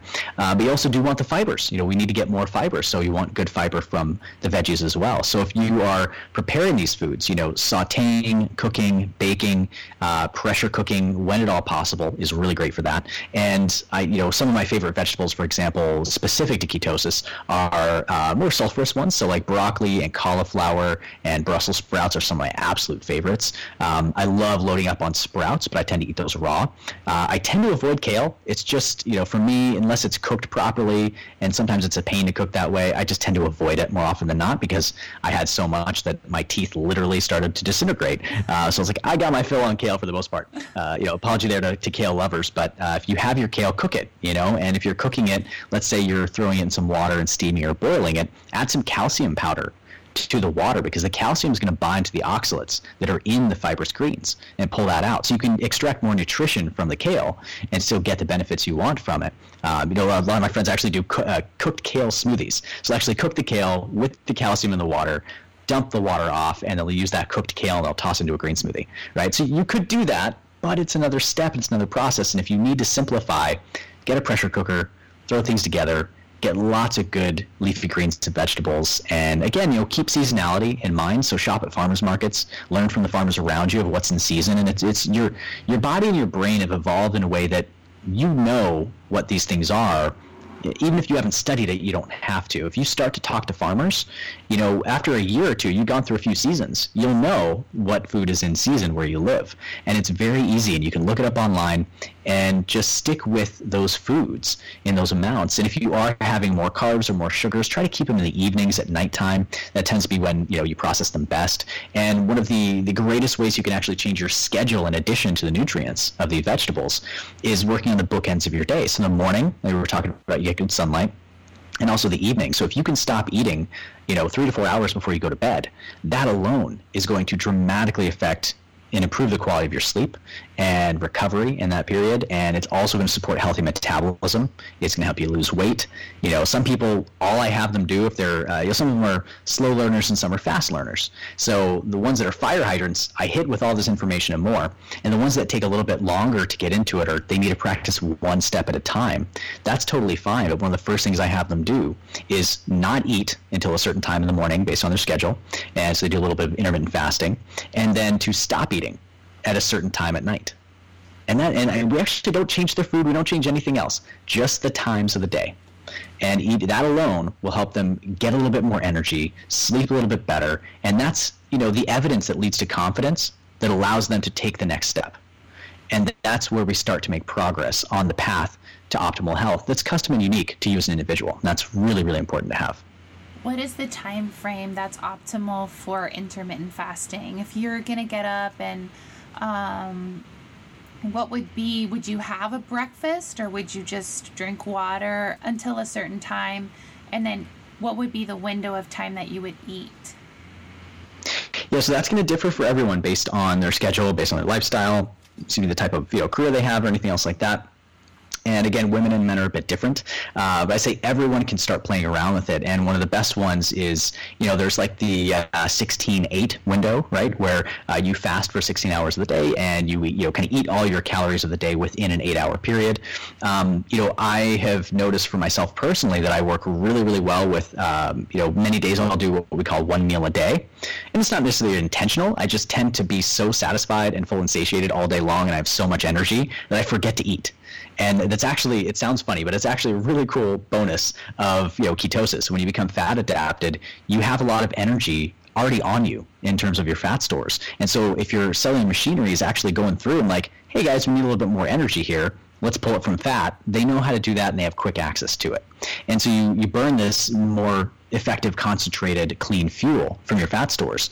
And you can supplement it with other fats. And so i'll have you know if i'm having anything in the daytime it'll be liquids. Um, i love stinging nettle tea. I love um, various forms of coffee when i am drinking it. I cycle coffee and stimulants because i like to give my adrenals some love and and not stress them out too much with uh, overstimulation which a lot of us just naturally fall into a pattern of.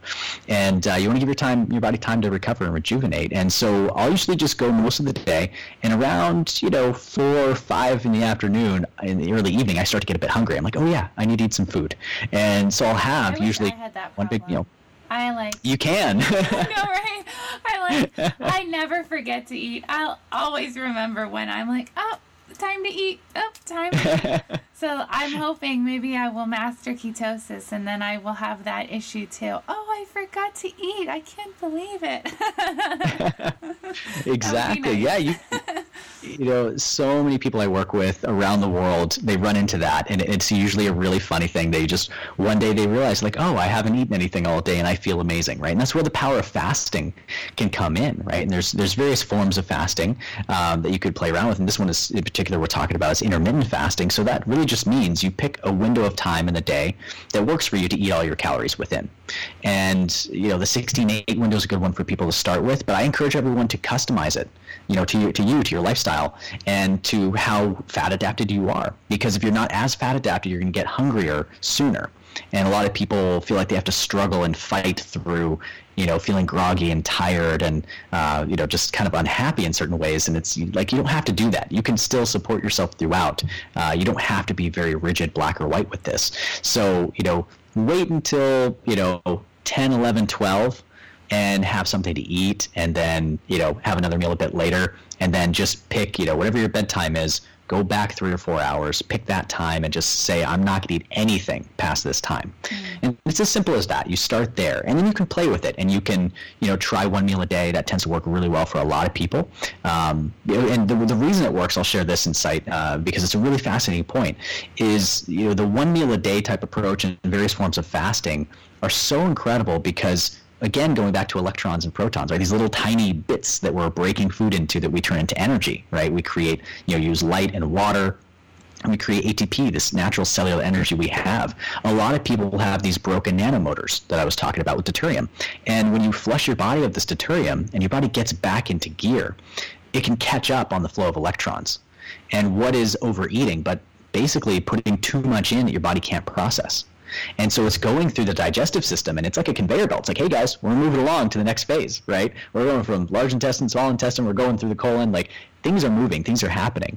And a lot of people will experience a backup an overabundance of electrons and they bounce around and they cause oxidative stress in the body and they damage DNA. And when you have too much of this stuff bouncing around in your body, it's going to cause a lot of issues. And so the one meal a day and various forms of fasting, people respond really, really well to them because you're giving your, your the machinery of your body you know, an ability to catch up on the workload. Like think of boxes on a conveyor belt, like uh, like Lucy, like uh, you know I Love Lucy style, mm-hmm. right? Where she's like eating the chocolates on the conveyor belt. You know, if there's too many boxes on there, too many electrons going through your mitochondria, they can only keep up so much. So we need to clear that conveyor belt out a bit and give it time to catch back up and go at proper speeds. And that's where fasting and one meal a day type approaches can really help because it's giving your body that break, that fasting break it needs. It's still doing work, even if you're not eating food and it's pulling from your fat stores. So things are happening. Uh, it's just a really great way to help catch your, your body up. When we were hunting and gathering, you weren't eating all the time. You were eating when you could. And so a lot of times that was once a day. You know, the hunt was whenever, and then you were taking that animal and you were eating the animal whenever you could, but it wasn't like you were three meals a day, you know, getting all yep. of that that that those calories in. So it makes so much sense to me that it's just a natural process to have one meal and then allowing that digestion process to take place. It's interesting though, and I think part of it is our cultural understanding of metabolism, but a lot of people believe that they should be snacking all the time because otherwise their metabolism will slow down. yep, that's a good old myth. Yes, yes. So I'm glad you can dispel that for us because a lot of people that I've talked to, even I say fasting is good, and they say, no, it's not. Your metabolism's going to slow down, and you know, you should be snacking, you should eat every two hours. So I'm glad that you can yeah. sit here and confirm not true. Not true. I mean, you know, for some athletes, you know, for some people who are really working their energy stores and really depleting themselves, they will need to refuel more often. You know, in that case, there are always you know exceptions to the rule of sorts, right? But at the same time, your body's going to adapt. That's the key. You know, it's one of the key gifts we have as being human is we're so adaptable to environments. And if you're snacking every two hours, your body will do its best to adapt to that. And if you fast and you just do one meal a day, your body's going to adapt to that. Mm-hmm. And so the game is to again play and experiment with all these different methods and tactics and, and ways to approach this and to find out what you feel best doing because it's usually not going to be the same thing over and over again all the time you know a lot of people wish that was the case you figure it out once and just do that forever but everything in life and nature is ever changing. And the sunlight is changing the water is changing you know what's in a vegetable is changing based on the seasons the types of foods are changing. And there, there are reasons for this that when you get into them it's a very beautiful orchestra symphony orchestra of nature and the cosmos. And that's going on outside of us as well as inside of us. And so if you feel better and you're looking great and healthy and you know your lab markers are looking good and your nutrients are high and you have no problems and you're snacking every two hours good that's awesome that's great you got to figure it out but if not there are other things you can do, and it doesn't have to be that because that's a little bit outdated knowledge. So mm-hmm. it's good we can we can kind of squash that one, but leave a little exception for anyone that it does work really well for. Right. Yeah. And so when we talk about carbs, one of the things I mean, I was a raw vegan for a while, for a long time actually, and it ended up not working for me long term. But on that sort of diet, you eat a lot, a lot, a lot of fruit. I love fruit. Everybody loves fruit. Can you eat fruit in ketosis? Can you be in ketosis or practice that diet and eat fruit? The short answer is yes and no. yes and no. Um, you know, the funny thing about that is when you become fat adapted, your carb threshold or the amount of carbohydrates and sugars you can process will change. Now, if you're first starting out in ketosis, uh, some some people have to cut all carbs and sugars out completely and just basically have uh, you know vegetables, greens, low sugar versions, um, you know lots of good healthy fats and some proteins, and they just stick with that for a while. And that's good to get started so you become fat adapted. But again, because we're doing the testing, right? If you if you are testing your glucose and your ketones, you'll see the fluctuations over time. And there's charts you can look up online to show you where you're at, and so you can see where you are along that phase. And what I started doing was some carb threshold testing, the deeper into ketosis I got. So the longer that I practice it, the more benefits keep being unearthed. And, you know, in the very beginning of doing it, um, you know, I noticed uh, some dips in energy and dips in strength and endurance in the gym. You know, I, I, had set records in the gym, working out at the time. And when I was, you know, the first few weeks of ketosis, I was a bit more tired and I'm like, what's going on? I'm supposed to be feeling better. But because I had this experimental framework in mind, I, I let it go a bit longer. I'm like, you know, just push it a little bit more. And if after you know the time frame I've given it, if it's still going wrong, I'm gonna have to change things up here. And the amazing thing happened. It was funny. It was a little before the six weeks. It was right around five to six weeks. I got back in the gym. I was actually in Austin, Texas, uh, speaking at an event down there, and I got back in the gym and I worked out and I realized that I had gotten back to where I was when I first started the experiment. So I, I reached the same records that I had left off at. And it's like, oh, cool. So it took me about five, six weeks to get my strength, endurance, and stamina back up.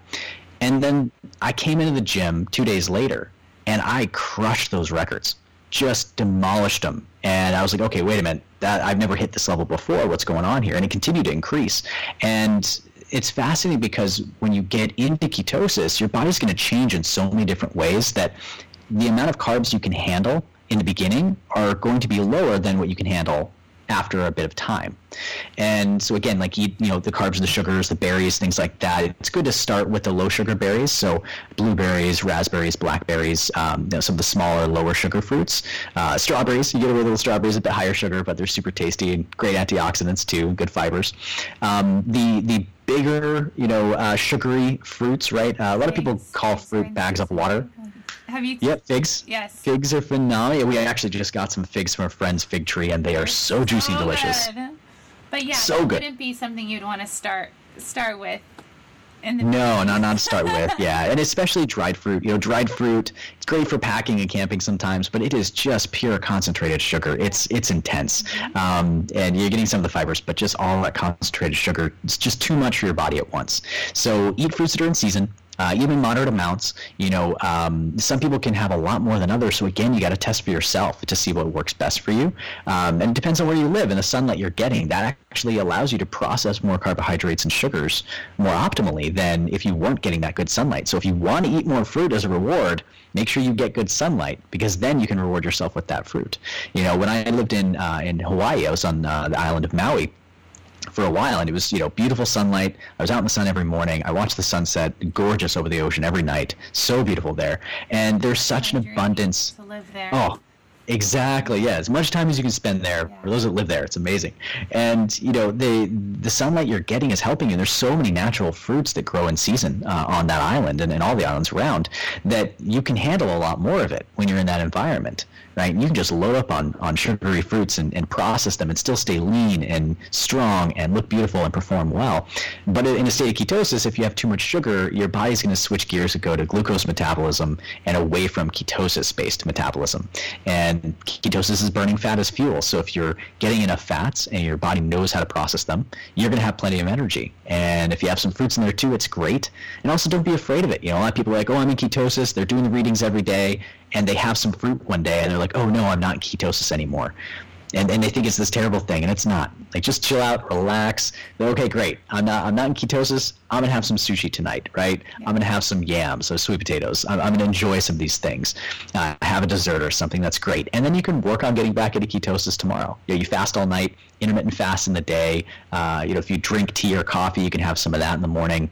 A lot of people love bulletproof style coffee. You know, good fat coffee in the morning. If they can have butter or coconut oil, um, you know, there's different MCT oils. There's many different fats you can include into drinks. So that's a good way to get yourself back on that. And you can train yourself to get into ketosis within six to 12 hours very easily uh, after the initial six weeks of adaptation. And once you're there, you can just cycle in and out as you wish. You know, you can have some treats and go back into it. But it's a really great way to maintain everything. And then that gives you the time. It kind of buys you more runway when it comes to your, your metabolism and your health because then you can figure out what other foods are best for you to have because you want to up the quality of the foods and the nutrients you're having. You know, you you have grass-fed organic meats ideally from where you are, you know, nearby you from good farmers. Um, you know, if you're having good fruits and vegetables, you want it to be ideally organic, biodynamic, and local to your environment if you can. And you want to make sure that you're eating good quality, real food because that's what your body knows how to process. But all the processed and refined foods and flours and sugars and all the, the gunk that we have filling the grocery store aisles today, it's destroying our health left and right, and you know for the sake of profit. And there's a phenomenal book called Salt, Sugar, Fat um, by a Pulitzer Prize-winning author. And this guy goes behind the scenes into the big food industry, right? And I say big food as in P H O O D, right? Uh, just like this fake food stuff. Yeah. Uh, but he goes into Campbell's and Nabisco and Nestle and all these big companies and literally walks you through in very visceral writing, you know, his experience of walking through the labs that they have. into like the the ring of hell.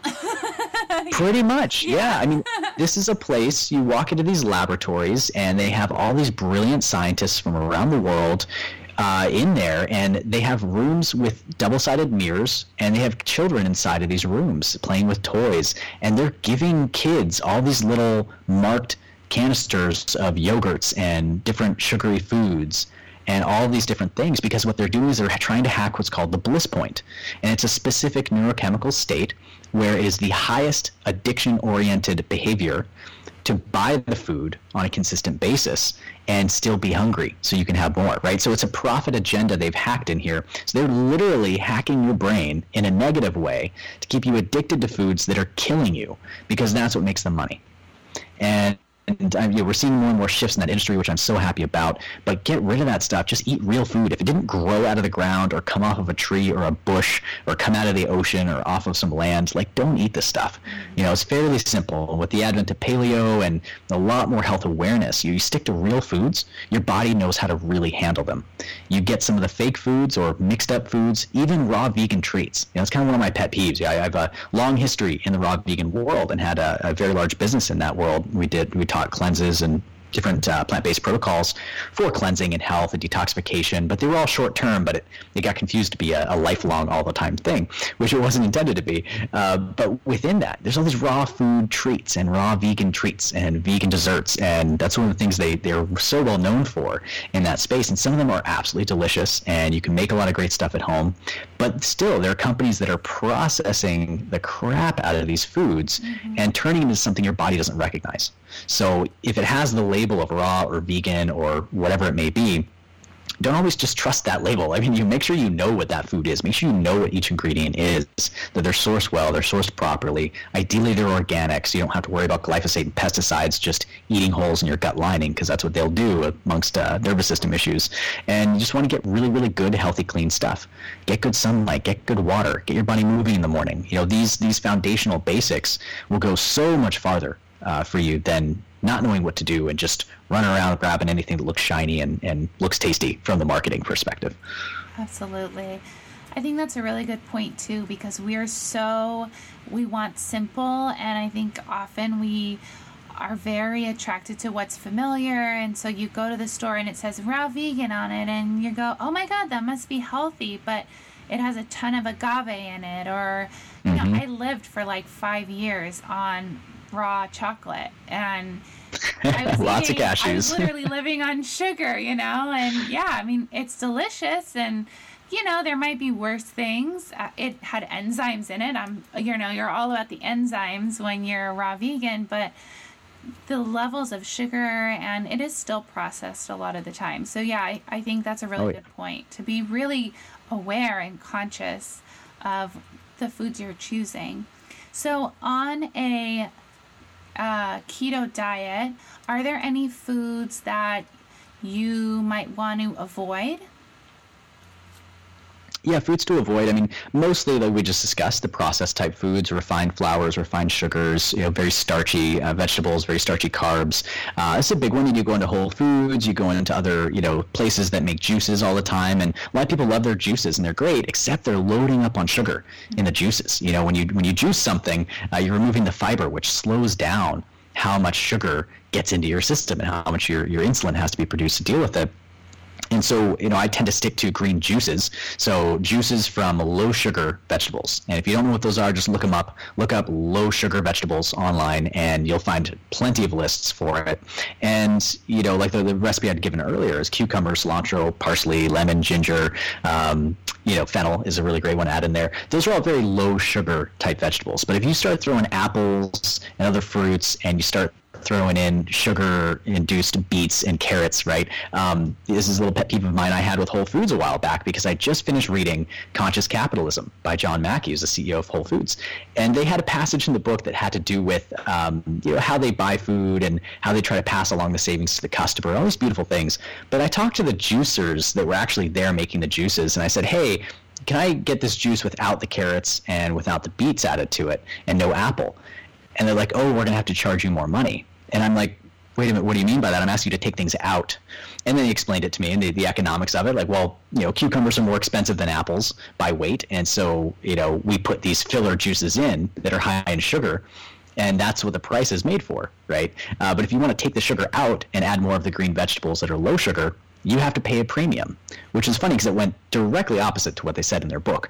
Um, there's a little funny little side note on that, but uh, still, that's how a lot of these systems work in the world. And there's no one person to blame for anything. I'm not saying any of that, but just be mindful of when you think you're getting something healthy. Uh, a lot of people just think it's the label. So, like you said, the raw label, the vegan label, um, you know, juicing. Uh, these things are all good and healthy on the surface, very superficially but get into it. Dig into the details. You know there's a lot of power in nuance and distinction. The ability to go layers deep into something to understand fully what you're getting involved with. And food is really critical to that. Um, you know even with broccoli for example you know the broccoli that your grandmother or great grandmother grew in her garden looks just like the broccoli today but the nutrient the nutrients in it if you were to break it down and do a lab test the amount of nutrients, that, that recipe of nutrients that makes that broccoli up is radically different. And there's so much less nutrition in a lot of the foods we have growing today because of soil depletion and you know pesticides and you know monocropping there's a lot of issues and reasons why that occurred but the, the point is if you are getting as much nutrition as you can from food, that's great. But sometimes you might need to supplement, or you might need to switch gears and get more nutrients from a different source. And just to be mindful when you go into this. And so, you know, food-wise, to avoid, you know, avoid the pesticides. Um, you know, avoid the processed refined foods.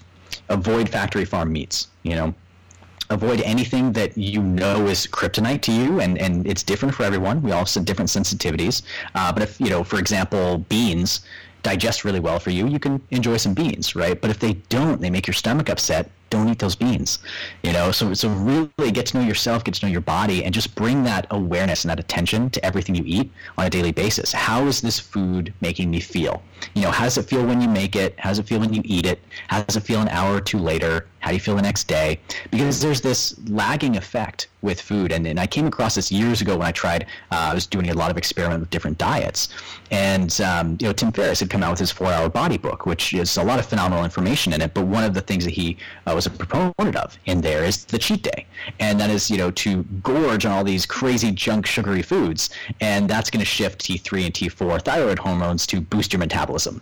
And so the science is sound on the surface to the degree of yes, that'll happen if you do that with your thyroid but there's all the other distinctions that were missed in that. And so I tried it out and I had my cheat day and I had crazy pizza and Skittles and brownies and, and I actually got almost sick eating these things because I hadn't been eating them for years. Oh, But I'm trying this new thing out and I felt terrible for the next five or six days. And I'm like, wait a minute, it's back to my cheat day again. I'm like, I can't do this. Yeah, I lasted one week on that, and I was like, but but I switched that and I focused on the nutrient dense foods that had really good micronutrients in it. And I still got that same effect for boosting metabolism without having to go overboard and eating junk food. And, you know, a lot of people, and Tim himself actually talks about it as being more of a psychological pressure release. You know, a lot of times if we get into a rigid structure, that can stress us out and, and we need to take a break. We need to let loose every now and then. And that's great. And I'm all for that. Just make sure it's with healthy stuff. make sure it's with good things mm-hmm. that aren't going to totally backfire on you. And, and also be open to your body changing over time. And a quick example on this note for myself, which uh, is, uh, I'm celebrating as quite a win, is I've done a lot of deep gut healing work on my own gut over the years. I've had a lot of digestive disorders, and you know, for a while I didn't feel like I was making any progress. But very recently, you know, it was um, it was Crystal's grandmother's uh, birthday, and we went to a wonderful restaurant uh, called My Shanty, which is an Indian uh, themed restaurant. Uh, they use really good quality ingredients, but they have cheese, they have dairy products, they have gluten and wheat. You know, they have naan bread, which is you know that really delicious flat bread they make, uh, covered in butter. And you know, I personally, I've been sensitive to dairy, gluten, and all sorts of different foods for many years. But as a test, again, playing around and experimenting, I'm like, you know what? This is a birthday dinner. This is all here. I'm curious if I have a bit of it, how I'll feel. And I know how I usually feel from it. But if my gut's healthier and optimized, I'm not going to respond the same way. And so, sure enough, I had pakora cheese that was deep fried in terrible oils and covered in gluten. I had the naan bread with butter on it. I mean, I had all the dishes. I had this creamy milk, cheesy chicken dish thing. And it was all glorious and delicious. And you know, I got a little bit of mucus production in the first hour just from dairy products in general. Most of us will have that occur. But after that, I felt totally fine. And I felt great the next day and the day after and the day after that. And so to me, that's my body telling me, hey, thanks for the work you've been doing on it because now we can handle these things because I'm more resilient and stronger in that sense. Now, that also doesn't give me permission to just go and eat that stuff all day, every day. But I know that now I don't have to stress as much if I'm out and about. If I do eat something at a friend's house or at a party that has something I would normally avoid like the plague because I know how much it hurts to have it, my body's stronger and more resilient to where I can deal with it. And so I just I want to share that because that's a goal you can set for yourself. You can get back to eating certain things or having a treat every now and then if it helps psychologically for you. Do what you got to do, but stay clean, stay healthy, stay on track, get the good light, the good water, good sleep. I mean, all these things add up together to where you can flow through life more seamlessly with less stress and you know putting your energy more into spending time with those you love and your family and your career and you know creative works you do in the world and you know you have more energy to do all this and so were you when you healed your gut did you i mean you're we're always in the process of co- continuously healing and and optimizing our bodies uh, but what were some of the things that you did to heal your gut? Was that specifically ketosis or were there other components? Were you taking probiotics? What were some of the things that you were doing for that?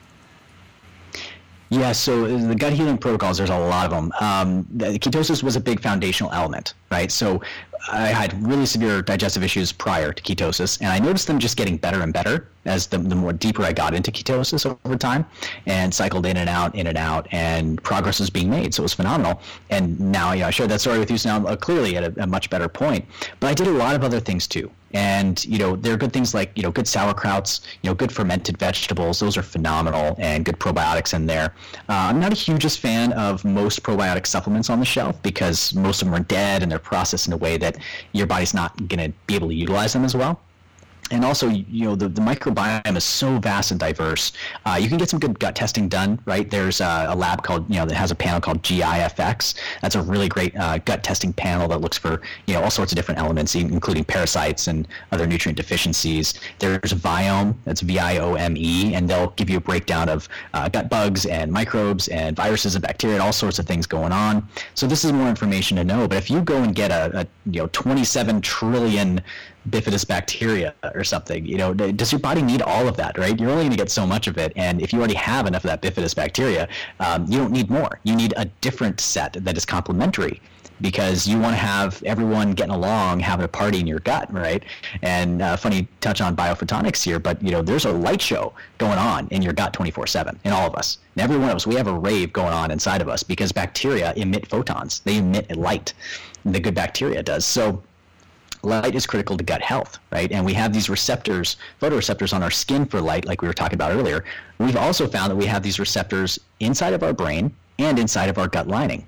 So why would we have things that can sense light inside of us if light doesn't get in there, right? Because light penetrates different layers deep, and this also affects your microbiome. So the reason I bring that up is because light therapy is, a huge one for myself, and a lot of other people benefit greatly with light therapy specific to gut health.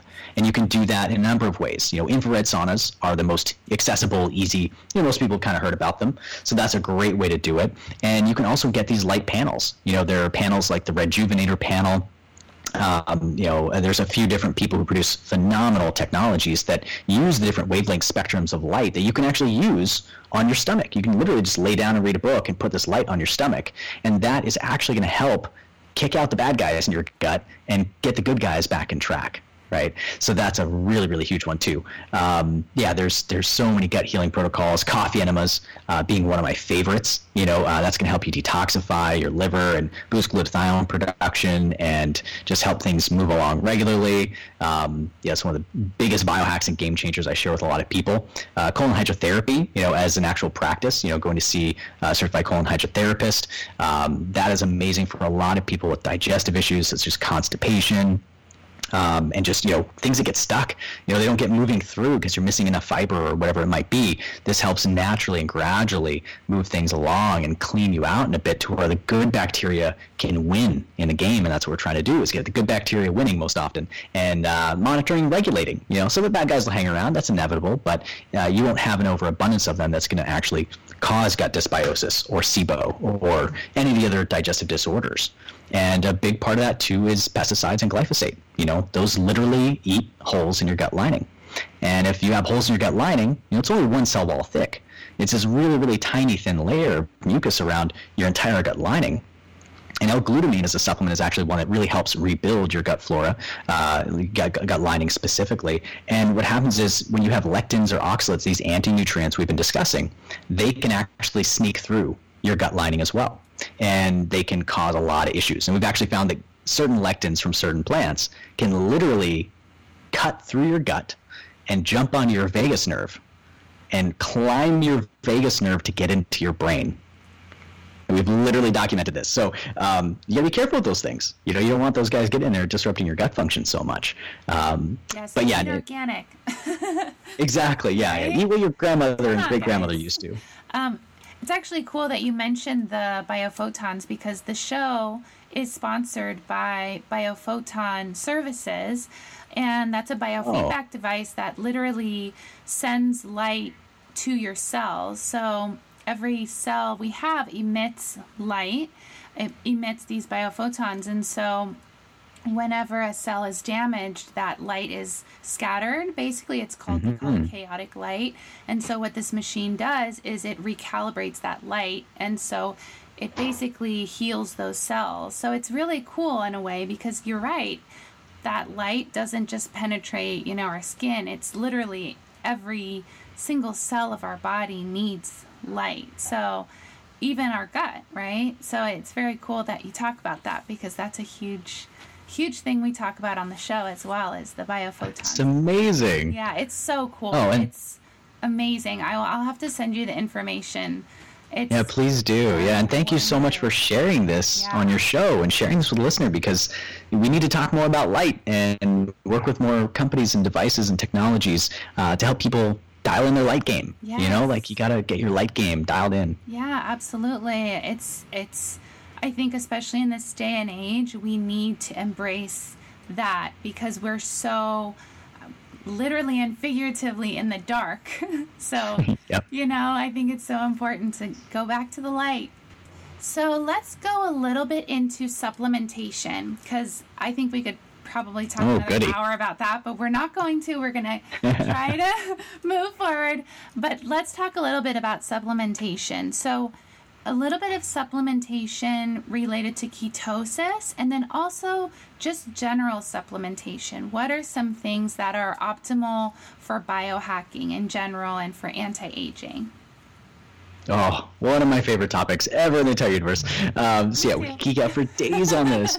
Now, you know, interesting thing about it, and I love how this is all flowing because everything we've been talking about is setting the foundation. You know, so you if you're still listening in, uh, you're amazing for being here. Make it this far, and we're gonna get some really awesome details here on these supplements.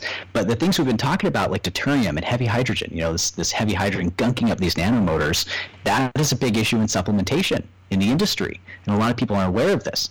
But we've you know, seeing a lot of different companies do a lot more testing and discovering that the ways certain herbs and certain supplements are made and processed, it's actually collecting and attracting more deuterium into it which means if you take a thousand supplements a day, even though they might be really great things for you one at a time or in certain combinations, all at once, again, is going to load your body up with deuterium. And so supplements can be a real big issue.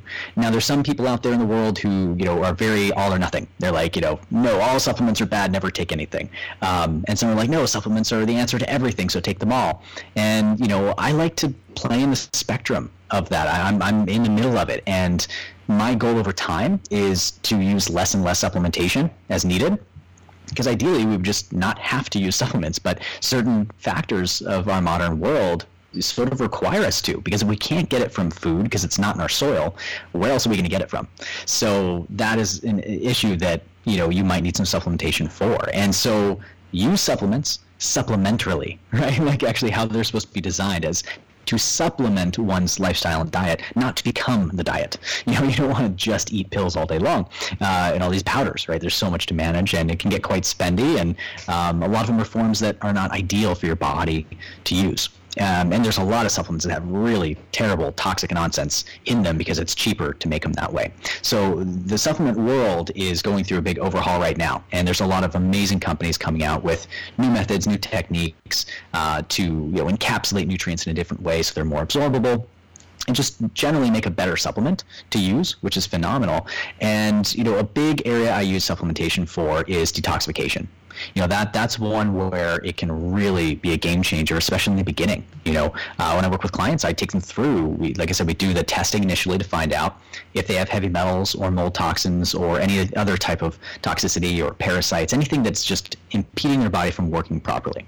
And then we go through and we'll use various supplements uh, and resources and different practices to detoxify them. And you know, let's keep on the trend with the heavy metal tox- uh, toxicity because that's a, a, key one that most of us have. I mean, I have yet to see a single person run a, a proper panel and not have an overabundance of heavy metals. So it's a real big issue in our world today. So when you have metals in your system, your body takes them through a process. There's different phases of liver detoxification, right? And there's the yanking them out of your tissues and getting them in circulation. You know, that's kind of phase one. And then you need to attach other things to them so they can come out of your body. And that's where you get like phases two and three of liver de- detox. They bind to something, kind of traps it in there, and it just goes out of your body, right? Some come out through your skin, some come out when you go to the bathroom, and you know, some can come out in various different forms, like earwax, even, right? There's there's certain, you know, again, there's think of it as sizes, and there's little tubes in our body, there's big tubes and little tubes, and depending on the size of the molecule, it's going to go out of the path of least resistance, you know, wherever it is, wherever it's going to go. And if your liver's backed up and it's, you know, you got fatty liver issues or you know you drink too much or anything, uh, your your liver's going to you know be struggling to get rid of these elements. And some people have genetic differences too, or genetic mutations um, where their liver pathway isn't as optimal as it could be, and so they have a harder time getting things out. So this is where supplementation could come in real handy because there's things like bentonite clay and diatomaceous earth. Uh, there's charcoal, like activated coconut charcoal, for example, and um, different elements. There's different silicate elements, like uh, this is one supplement called IMD from Quicksilver Scientific that's phenomenal as a binder in the system. And even pectin, you know, the pectin from apples and oranges, there's various fruit pectins and citrus pectins. Uh, modified citrus pectin is one of the, the best ones out there. And there's one called PectaSol-C, which is a really great brand. And uh, if you're in Canada, AOR has a really good one as well that I've used before. And all of these have in common the fact that they bind to different elements. So they're not actually going in and doing anything in your body. They're actually just mopping everything up. And this is really, really good to know because um, I'll run you through the niacin sauna protocol with these binders that I like to use a lot, right? And you can get really elaborate and extensive with this, or you can keep it pretty simple. And I'll, I'll just give a little hint to each so you can choose your own adventure of sorts. After you listen to this, go do some research, get set up, and, and try it out. Um, but if you just do infrared sauna, you know, 30 to 45 minutes at a decent temperature, that alone is amazing for you from a detox perspective. You're getting, you're sweating, getting some toxins out through your skin, and uh, you're getting those those rays of light into your cells and in your skin. It's amazing for skin health. So if you want beautiful, like you've got beautiful, clear, glorious skin, Doris. So Thank you know, you. I don't know if you get in the sauna at all. If you got some, you know, good genetics, eating I good love food. the sauna. Sauna's Get in the big sauna. thing. Yes. Yeah, so that gives you glowing. That's one thing I notice. I'm a guy, so I don't really focus much on my external beauty as as women do, for example. But I started noticing, like, wait a minute, these foods are helping my skin be clearer, and I'm in the infrared sauna, and my my skin's really soft, and it's just working better. So it's really really good for, as a beauty hack, and the sauna alone is great for that. Now, if you take some binders before you get into the sauna, you're going to have stuff inside of you that's going to mop up everything that the sauna is going to help release from your fatty stores, from your fat tissues. And if you take it to the next level and do the niacin sauna protocol, this is where you take vitamin B3, right? Have you, ever had a B3 flush? Oh my God. It's, Niacin flush? the first time you do it, it's so scary. you think you're dying. It's intense. Yes. Yeah. So I, I always like to ask because if you've experienced it, you know what I'm talking about. If not, it's totally okay. It's totally natural. You'll be fine. Uh, I have OD'd on niacin as well. And um, you want to start low and slow, right? Like most things. So you Really start low do. and slow. Yeah, so start like with uh, you know 50 to 100 milligrams if you can of niacin, and depending on how much your body needs, you can work your way up bit by bit and not have as much of the flush. If you get the flush, it's okay. But the the basic niacin sauna protocol goes like this: you take the niacin, you know, let's say you're at 200 milligrams. You take 200 milligrams niacin. You take that three hours before you get into the sauna. Now, it sounds kind of crazy, but there's a reason for this because about three hours in, based on the studies we've done over 24 hour periods and how the body releases toxicity, three hours in is when you have the average peak of toxin release from cells and fat stores and tissues in your body. So you take the niacin three hours before you get in the sauna. And then 20 minutes before you get in the sauna, right? So you just time it out. So you've taken niacin, you're all good. Three hours later, you do a little bit of light exercise, right? You just do 15 to 20 minutes light, moderate exercise, do some jumping jacks, some push-ups, you know, nothing really too hard or too intense. You know, hop on a bike if you got one. Anything just gets your blood flowing, but isn't really pushing you intensely. And that's going to get everything circulating, right? And you take the binders such as the charcoal or diatomaceous earth, uh, this IMD product we mentioned from Quicksilver Scientific. You know, those are great binders to take, and then that's going to be in your system as you're getting into the sauna. And you do the sauna for anywhere from 20 to 45 minutes if you can handle it. And that right there is going to just crank these toxins out of your cells, get them flowing through your blood and processing through your kidneys and your liver and getting, you know, excreted through the digestive tract, which is actually where a lot of metals specifically and other toxins need to be bound and removed. Um, you need to get it through with your healthy gut gut function, right? So you do that and then you get out of the uh, the sauna. If you want to go to the extreme you can do a coffee enema post sauna and that's going to boost glutathione levels and really clear you out of everything you just released right? So uh, that that's like a, a simplified version, but also an example of what you can do. And any version of that, with or without certain parts, you can mix and match. But do it in that order if you can, and that is one of the highest leverage things you can do to really cover so many bases, from heavy metal toxicity to mold and mycotoxin issues, um, you know, to all sorts of different stuff that our food, glyphosate and other pesticides, what we're breathing into the air around cars and urban environments, it's going to really help get all the gunk out of you and clear the path so your body knows what to do. You can handle more electrons properly. You can process more energy. Your mitochondria is going to love you. And from there, your body's just going to get into better states of being. And you're going to look great. You're going to feel great. You're going to perform at super high levels. And that alone is one good good region. So so that one is a good one. And that's just touching on the binders. Yeah. You uh, you ready for? Yeah. You got a question there? No, I was gonna say, how, how often do you want to do that protocol? If you were, um, no, some people, some of us have a sauna at home, but not everyone, so they would have to go, you know, to the sauna or whatever. And um, would you recommend like a regular sauna at the gym, or is it really important to do an infrared sauna? Yeah, good, good, good call on the questions there. We'll make sure you get the specifics there. Um, infrared sauna is ideal. And you know, another way that a lot of people hack it is actually there's a lot of infrared yoga studios that are popping up. So you're going to do yoga. So if you already are a practitioner of yoga, you're already going to class. You can actually go to a different class that is basically an infrared sauna. And I've done it before. You will get a sweat on for sure. So be prepared to soak out those toxins. Uh, take your binders before you go to yoga class. you know, um, so you're getting those good infrared rays. Uh, you know, I use the solo sauna uh, by Sunlighten. That's a really good one. Uh, their newer versions are low EMF. There's no toxic glues or anything they use in putting it together. Uh, there's a Clearlight is another uh, company I love for their saunas. Really low EMF again. And the big things with saunas are you need to be concerned about the building materials because it's getting hot in there and glue and things like that. You don't want to be huffing in there. Okay, so if they're made with toxic you know products to build them you'll breathe those in and then it'll get stuck and it'll disrupt your hormones and it's not good for you. So you want low toxin materials ideally no toxin just wood and piecing things together with physics. Uh, that's the best way. And then you have uh, low emf right? If they're using you know ipads or other crazy things in there sometimes there's pretty big emf fields uh, that could be in those. So you want to make sure it's a low emf environment itself because you're rejuvenating. Your body won't release as much toxicity if it's being bombarded by emfs that's another big issue. And you know for example dr klinghardt who is a phenomenal genius in the world of health. I'd love to see him on your podcast at some point in time. And he's got a clinic in Seattle. He's helped so many of my friends out and um, you know he's just a, a, real game changer as a functional medicine doctor. But he won't work with you unless you're willing to change your environment when it comes to emfs he flat out he's just like you know what? I can help you but you got to do these things. And it's as simple as that. If you're not willing to do these things i don't have time to help you. I got plenty of other people that are willing to do this. And I really respect that approach because if you're not willing to do what it takes, you're not going to get the results. You know, you, you can't. There's no magic pill, magic solution. We're talking a lot of, about a lot of magical things here, uh, but in combination and in ways that your body can utilize over time to heal and optimize. So low EMF environment is key for that, and any other time you possibly can, especially while you're sleeping. Um, but with the sauna, you know, there's far infrared and near infrared. If you can get a full spectrum that has both, that's great. Um, but if not, most of them are near infrared saunas. So you can get that and be totally good in that sense. And uh, or like I said, the, the, yoga sauna, you can do the uh, infrared yoga as well. And so that's a good way for there.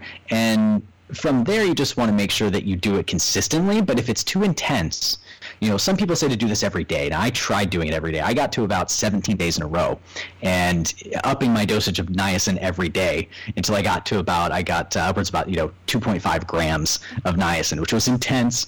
Um, some people go as high as eight or 10. It, it's you know, oh everybody's God, different, I but. Know Yeah, it's intense, but you're you're getting these great benefits from it if you, if you do it consistently. Uh, but if you can only do it a couple times a week or even once a week, once is better than none. Twice is better than one. Three times is better than two. Um, if you can do it every day, all power to you. But um, I also am a big fan of giving your body time to process between things. So I like to cycle, just like I cycle food. You'll notice cycling is a key here. And uh, swapping things out and cycling detoxification because your body has to release these toxins and process them out. And, and that takes a lot of energy. And this you know kind of ties into fasting as well. If you're fasting too much and you're feeling low energy and you're not losing weight anymore, a big issue is because your body's ready to release toxins, but it can't. It needs more calories, it needs more nutrients to do what it needs to do, and it needs more binders to pull these out of you. And you need more ATP, you need more energy to get rid of these elements, these particles that are bigger than they should be, and you got to force them through the tubes in the body, right? So you need more energy to detoxify, which will unleash so much more energy. So it, it's a counterintuitive process, but it's just nature and it's just quantum biology. It's how things work. So you get into it, and it'll really, really help. And so I think it answers all your question on the, the sauna note, right? Mm, absolutely. Yes. Catch one there? Yes. Okay. Did you have another one on that topic, or are we moving No, into let's mitochondria? Move, let's move on to mitochondria. Okay, all right. So everything we've been talking about comes down to helping and supporting mitochondrial function. And there's a little bacteria, you know, in our cells, little mitochondrial cells we get from our mothers. Um, so Dora, thank you for doing what you're doing yourself in your own life. Because if any point in time in your life you choose to have children, they are going to have such a gift and an advantage in healthier genetics, healthier mitochondrial function, right? If you're a woman listening to this, like it's up to you. This is this is your game. This is your goal, and that's one of my favorite things about health and fitness and biohacking in general. Is you know we're at an inflection point in history where we're bombarded by toxins, yet we have so many solutions and we have so many alternatives to things. And the more we optimize ourselves now, the better chance of resilience and health and success in life we can pass along to the next generation and thereafter. So that's one thing I love coaching people to do, and that's a big driver. You know, if you want to have a family and have some children, and it's beautiful, but also know as a mother, you're going to be passing along generational toxicity to your children. And so whatever you have in you now, they're going to get unless you get it out first. And mitochondrial function is key to this. So when your mitochondria are healthy and happy, you are healthy and happy, and everything else works better. Okay, so niacin sauna protocol definitely going to help big time. Good foods, juices, all going to help. Sunlight, one of the most critical factors uh, for beauty inside and out, healthy hormones, great fertility, and mitochondrial function. And we're just finding more and more that the deeper we go into mitochondrial research, the more we're like, oh, guys, guys, look, uh, look around mitochondria kind of controls everything. And light controls mitochondria. Yeah. so so these things again they stack upon each other. And you know uh, we've done a lot in the world of science innovation and studies which is great. But uh, we've been shining the light in the wrong direction i think. You know I, i've been looking at this and at the research and i've seen the patterns where you know we need to be focused more on mitochondrial function and healing that which i'm going to share some tips for you like a little bit of a mitochondrial stack a little mito stack that um, that is a phenomenal uh, stack to use to heal and repair them. But you know, mitochondrial DNA controls nuclear DNA. And we've been looking at nuclear DNA for generations, like looking at this stuff as soon as we figure it out, like, what's going on here? We think it's all in genetic code. It's not. It's all in the mitochondrial genetic code. And that controls nuclear DNA, which you get from mom and dad, right? And that nuclear DNA then unfolds proteins. It does a lot of really cool stuff. But we need to focus more on mitochondria. And there's, there's a phenomenal book, if you're ready to, to, to go out and, and read some new stuff on this. It's a great book called Mitochondria and the Future of Medicine by Dr. Lee Know, K-N-O-W, like you know something. Uh, he's actually a, a Canadian naturopath and he's put together one of the greatest introductions uh, to biochemistry and mitochondria. Now, the first chunk is really geeky, but just know that if you're not ready for that yet, you can skip that part and get to the other sections where you can actually just look at what you can do to take action. Just know that mitochondria is important. And so he goes into a lot of great strategies in there. But if you want to learn it, I really, really encourage you to learn it because he, he breaks it down and teaches it very simply. And uh, when you learn about how mitochondria function, everything else we're talking about makes so much more sense because that's where all of it's coming from. That I'm sharing is all coming from the base foundation of mitochondrial function. And so on a supplement note for mitochondria, you know, uh, for supplements, you can do something like a mitostack. And the mitostack is very simply you get some B complex vitamins, right? Some good B vitamins. And uh, Pure Lab Vitamins is a brand that I love and and very passionate founder. And they have a time release B complex that's phenomenal. Uh, Thorne is another great company, T H O R N E. They have really phenomenal lab standards, really great products. They, they don't use a lot of fillers or excipients, um, you know, for the machinery that they use for that. Excuse me. So within there, you have the B complex vitamins. You have you know, Pure Lab vitamins are Thorne for those. You've got um, ALA, alpha lipoic acid, is a good one.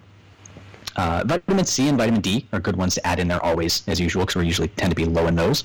And uh, then you've got BioPQQ, right? That's actually uh, a fascinating uh, mineral nutrient that we find on meteorites that crash into Earth. We're like, wait a minute, these things are on space rocks. We're on a space rock, and this is a really critical part of mitochondrial function. So BioPQQ is a really good one to have in there. That's also super high in chocolate. Chocolate is actually one of the highest nutrient containing foods on the planet of PQQ. And there's a reason women love and crave chocolate very often because that's one of the highest sources you can get is that PQQ. Um, so that's a good one. So supplement some chocolate if you want in there too. Um, and then there's uh, one of my other favorites is uh, called NR for short, or nicotinamide riboside, and that is actually a subtype form of vitamin B3. So it's related to niacin, like we talked about in the sauna protocol, but it's a different subtype. So you're not going to get the flush from it. Uh, but it is a precursor to NAD. And NAD is uh, a big therapy you'll hear a lot of people talk about in health circuits. Uh, NAD plus, it's also called, and you can do IV treatments for that, which are pretty extensive and intense. And those have you know transformed some of my friends' lives, which is phenomenal. But NR is a great precursor in the Krebs cycle for NAD+. So if you take it as a supplement, your body's going to utilize it more efficiently, support mitochondrial function, and then you won't need to do some really extensive, intense NAD therapy. So that's a really good one there too. And uh, then you've got other aspects. You've got magnesium threonate is a really, really good form of magnesium that crosses the blood-brain barrier, and that supports mitochondrial function. Uh, there's another one you could do a little bit more research on called methylene blue, and that one is another really interesting one when it comes to mitochondrial function. And you've got um, the vitamin B3 like niacin as well as the NR version of it. And uh, NAC, N-acetylcysteine, is another really, really good one to add in there for upregulating liver enzyme production of, you know, glutathione and other detoxification methods as well. And another fun one to stack in there is um, Oceans Alive. If you've come across uh, our friend Ian Clark and uh, the Activation Products team. So they have some phenomenal supplements, and magnesium spray being one, which is transdermal, but also their Oceans Alive product, which is marine phytoplankton. And marine phytoplankton, I have a theory about it. I haven't verified this yet, but I would love it if anyone out there knows to let me know. Um, whenever I use Oceans Alive and other forms of marine phytoplankton, to me it feels like pure ATP. You know, the, the energy currency that our bodies, our mitochondria produces you know, we have to use ATP energy to break down electrons and protons in food to produce more ATP, right? So you got to spend some energy to get some energy. But there's a few things in the world that I've tested, marine phytoplankton being one of the top ones, where when I take it, I feel like I just have pure ATP. It's literally like I took a pure ATP supplement. And funny enough, I have tried pure ATP supplements before, and they're very, very similar. So I, have got an interesting theory about that. Um, but that's a phenomenal one because you're getting excellent trace minerals, you're getting uh, the, the, DHA that's in there, the marine phytoplankton, good fats and healthy oils, and that's going to cover you a, a, bunch on the mineral basis. And um, another one from the Mito Stack is uh, CoQ10 and NADH. That's another good. Lots of good CoQ10. Now the, the NADH, I will give a little caveat to because I've experienced this personally. I know some others that have.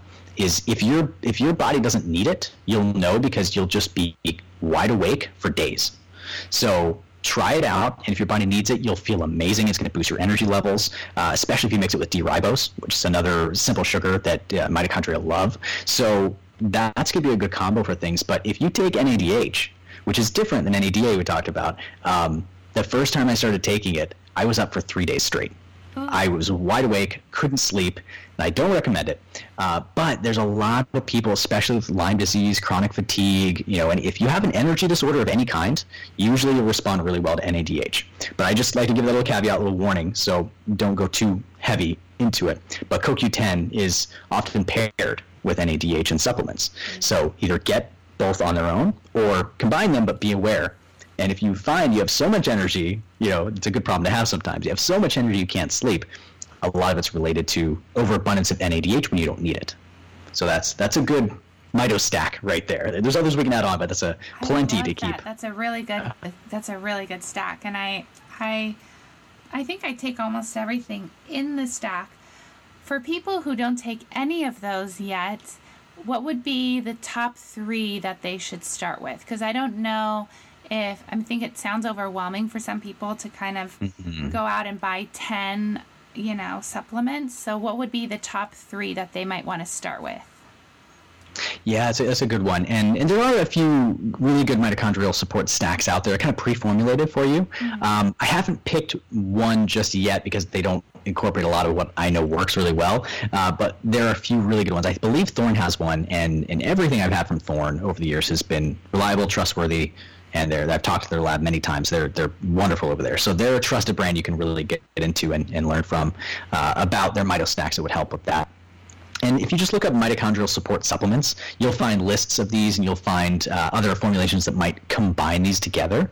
And uh, I believe there's one from. Um, it's part of the crew that's from uh, the company that produces CILTEP, which is a nootropic, and they're called Natural Stacks is the company. Uh, but they have a, like a like a partner company. I know one of the products is called Nexus. I'm blanking on the name right now, but uh, as funny as I'm talking about nootropics. Um, but I believe there's called Nexus, and it's a mitochondrial support blend. that's really good, and it's got the BioPQQ and a few other really good elements in it that support mitochondrial function. So that's another good specific one that's kind of all in one, you know, to a degree, uh, but maybe missing some. And and everyone's different. I recommend you know this whole stack because you can take a few out of these. You know, B vitamins are one of those ones I would keep in because we're just lacking in B vitamins from the types of food we're eating or not eating. And um, the CoQ10 is really phenomenal, especially for heart health. And uh, a lot of people are concerned with that. And the NADH, you know, if it's paired with there, you can kind of add that in there too.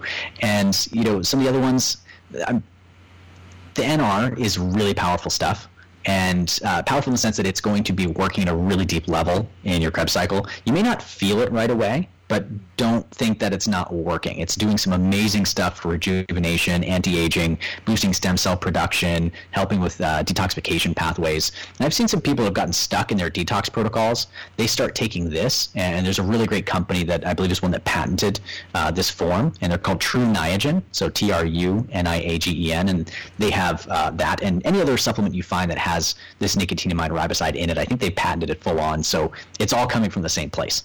Just know that if you see that. Uh, but Tru Niagen is the direct straight to the, the source company. And uh, I've seen that really break people through some plateaus in detoxification uh, because it is really helping at the deeper aspects of the Krebs cycle and deeper cellular respiration. And there's a lot of geeky quantum science it helps with. So that's a really, really good one. Um, and I gotta throw in there glutathione. You know, if, if, if you can only do a few things, do some glutathione, do some coffee enemas that upregulate glutathione because that is a master antioxidant. It's gonna clean up so much gunk in your system. And uh, unless you have another technology like the NanoVi that helps you in other ways that do that, you need to find another way to either eat foods that produce this, take it as a supplement, uh, preferably liposomal. Quicksilver has a really great one, and um, coffee enemas are one of the biggest boosters of glutathione production in the body. Since I had Crystal and Jamie on the show, I've been doing coffee enemas every day because Crystal. Really? Yeah, Crystal's like, I do them every day. And I'm like, what? Really? so I've been doing them every day and it's like life changing. I mean, I, I, I talk about it now so often on the show. I'm like, people are probably like, oh, I don't want to hear more about. My mom, she's like, stop talking about coffee enemas. I don't want to hear about them anymore, you know? But they're so amazing. I, I can attest to it. If you're not doing them, you should be doing them. They're amazing. That's amazing. Yeah. Oh, So, good, yeah. and good on you for taking action. I'm so glad you're doing it and you're feeling it and you're getting the results from it. It's amazing. It is amazing. It's, it, I mean, I eat it up. I could just, you know, add it all in. But I think coffee enemas are something that anybody can add in. It's not, it's not that that hard to incorporate it into your life too. You know, I think there's some things, you know, a sauna that might be out of your budget or it might not work for you at this time. But a coffee enema, I mean, that's something you just go online, you order the materials for 20 bucks and then you start doing it. It takes very little time out of your day. So I think it's a really amazing addition to anybody's life. And yeah, Crystal's the one It's so who, high leverage. turned me on to it. So That's awesome. Yeah, we, we call her the uh, the coffee bum queen. Yes, and yeah, go. she turned me onto it as well. And you know, one of the most beautiful things about it too is you know beyond just the, the, the actual physics of what's going on, the chemistry of what's happening from a coffee enema. That time is a sacred time for you. That is self care time. And that is so critically important psychologically, mentally, emotionally, spiritually, Yeah. and physically. And it's one of the highest leverage things you can do. So if you can't get all these supplements and you don't have this crazy tech and it's really challenging for you all around, get a bucket, get the good coffee, Yeah. maybe add some glutathione in there if you can, and you're off to the races. Meditate. Yeah, meditate, breathe. When I do it, I, I do my red light, I meditate, and I do my coffee enema all in one session. So I knock You stack all it. three of those things. Exactly. Yeah, it's like a it's like Yeah. a morning ritual stack. So yeah, I, that's powerful for you to do. And and the more you connect with these technologies and companies and everything else that's good for our health that we can we can talk for days about. But you know that's that stacking is really critical because you just saved so much time by doing that. So if you're listening to this right now and you want to stack some things Yeah. right you can do this. And i do something similar. I use the red light therapy as well as uh, pulse electromagnetic frequencies the good type of ems or the pemfs Yeah. and so i have the EarthPulse that i use uh, you know uh, below my spine and at my neck I have the NanoVi device, which is uh, amazing technology in its own right, but helping with DNA repair and cellular hydration and uh, exclusion zone water in our cells. And that is a phenomenally powerful device as well. And so, we, we, the Kasina device we were discussing uh, prior to recording, which is a light and sound therapy device, you can do all of these at once Yeah. and just basically have this crazy supercharged recovery session that is helping your body in so many ways and so many levels. And it takes an hour or less, you know, and you get all of it in at once, and it hasn't really thrown your day off at all. So that's important to do for your health. And I love that you're stacking things yourself. that's awesome. It's the best. I look honestly, I look forward to it every night when I'm going to sleep. I'm like excited about my morning ritual. It's the best way to start your day, you know? And yeah, think about it. If you're starting your day in a way that you're promoting optimal health, you're doing self-care, you're practicing self-love, you're doing all these amazing things for yourself, and then your whole day is amazing because you've set yourself in this awesome vibration, you have energy, and coffee enemas give you a lot of energy. You know, they really boost your energy Mm-hmm. levels too. So, Without the jitters. Yeah, just pure good natural ATP energy. Your mitochondria love it. It helps produce mitochondrial biogenesis, which is the fancy way of saying growing new mitochondria. And it supports you in all those regards. And you have that natural energy without the crazy jittery nervous system activation that drinking coffee can have a lot of times for people. yeah, yeah. I don't, I don't drink coffee. I just do my coffee enemas, and it's totally enough. It's like perfect level of energy, and it lasts so long. So, yeah, it's awesome, awesome biohack. Speaking of biohacks, um, what are your top three anti-aging slash beauty biohacks? Top three anti-aging beauty biohacks. Um, you know, one we didn't get to touch on, will be fun on, on adding here is uh, you know putting things on your skin that you would eat. It sounds kind of funny, but you know, edible things. Um, there's a few skincare companies out there that I love, and uh, women especially adore this stuff. I mean, you've got Nadine Artemis and the crew over at Living Libations, so they're phenomenal. You've got Blissoma is another really great skincare company. There's one called Isun, I-S-U-N. They have you know wild foraged ingredients and plants and herbs and oils and all sorts of the good stuff. Really good, clean products. You've got, uh, you know, uh, my friend Andy Hnilo over at Alitura. He's got a phenomenal clay mask with colostrum and other incredible products. Um, you know, there's so many good things, and even foods. I mean, avocado skins, mango peels. You know, a lot of these foods you can, you know, instead of just throwing it away in the compost or anything, just rub it on your skin, let it soak in. You know, aloe vera leaf is phenomenal, especially the more sun you get. You know, cut an aloe vera leaf open, toss them in your smoothie to eat, and then rub the, the skin on your skin, and that gel is going to help soak in and hydrate your skin. So that's phenomenal. I mean, that's one of the best things outside in because we've been talking a lot about uh, inside out beauty, right? So we got a lot of those in there. So the stuff you can eat and put on your skin is really, really good. Um, you know, and, and another part of that too, as a subtype, is just don't put other stuff on your skin that's going to disrupt your hormones and totally throw off everything good you're doing for your body by doing everything we're talking about, right? So the edible things and keep toxic products away from you. Um, that's that's a huge one. Uh, the other is, you know, I'd have to say more sunlight get more good sunlight. That is a big one. You know, the sunlight is so key, and it's not going to give you skin cancer if you do it the right way. It's a big concern for so many people. It's been indoctrinated for generations, but um, we need the natural sunlight to look our best. And if you want good, healthy skin, you need good, healthy light for that. Uh, and and paired with that is avoid the toxic light. You know, if if you are very you know, uh, concerned with your beauty, if you care how you look and how you show up, if you're in the film industry or you're a singer or an actress or anything that requires you to look great all the time, I want you to look at fluorescent light bulbs and other man-made lights as just your kryptonite.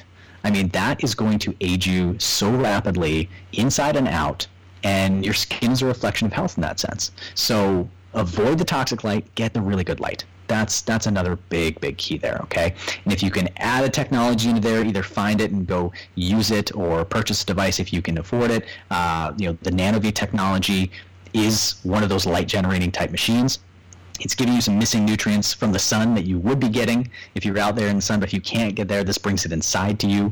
It does a whole bunch more. We could do an entire podcast just on that tech uh, alone, but that is in the light category, and it's phenomenal for your skin as well. So, inside out, DNA repair, helping collagen production, cellular hydration. I mean, hydrated inside and out, inside your cells and out. I mean, that's all key to really good, luscious, healthy skin and good hormones and good stuff that makes you beautiful, right? And the third one, you know, I mean, there's so many biohacks we covered here. Um, I, I really would love to touch on just personality and things like gratitude, appreciation, you know, beauty from the inside out. Like you could be the most gorgeous person by any culture's standards uh, on the outside. But if you aren't feeling good on the inside, if you have negative thoughts constantly whirring around in your head, if you are obsessed with stories and creating stories in your mind, which we all are subject to, but really learning how to wield the power of your mind to really alter the course of your life and transform your health makes you a beautiful person from the inside out. And the most beautiful people that I know that I've met all over the world have been the most kind, generous, heart centered people who appreciate everything around them, who take the time to stop and smell the roses, who appreciate nature and look to it for inspiration and answers in the natural beauty around us, and to see beauty in perilous situations and to support others in community. You know, all of these factors, you know, having a gratitude journal, meditating, becoming more mindful, breathing practices, they all kind of wrap up into your personality and who you are and how you show up in the world. And, you know, regardless of physical features, you know, healthy is beautiful. You know, beautiful is healthy. We've been faking it for so long with cosmetics and skincare industries and all sorts of different elements that are faking it through there. But you can't fake happiness truly. You can't fake gratitude and appreciation. You can see that in people's eyes. And you can see it and feel it in their energy, literally the light they're emitting from their cells. So, you know, do what you got to do, but get your head straight. Open your heart up. Like, get vulnerable, go deep with friends, connect with loved ones, spend time in community. Women spend time with women, men spend time with men, and women and men spend time together getting along better. All of that yes. is is I gotta wrap into third. All of that, that's beautiful. I love that. And uh, usually I ask, what is your definition of beauty? That's usually my last question. But I feel like you kind of embodied that already because Yes, yes, yes. Everything you just said, absolutely. So awesome. Yay. That's wonderful. So, so where can people find you?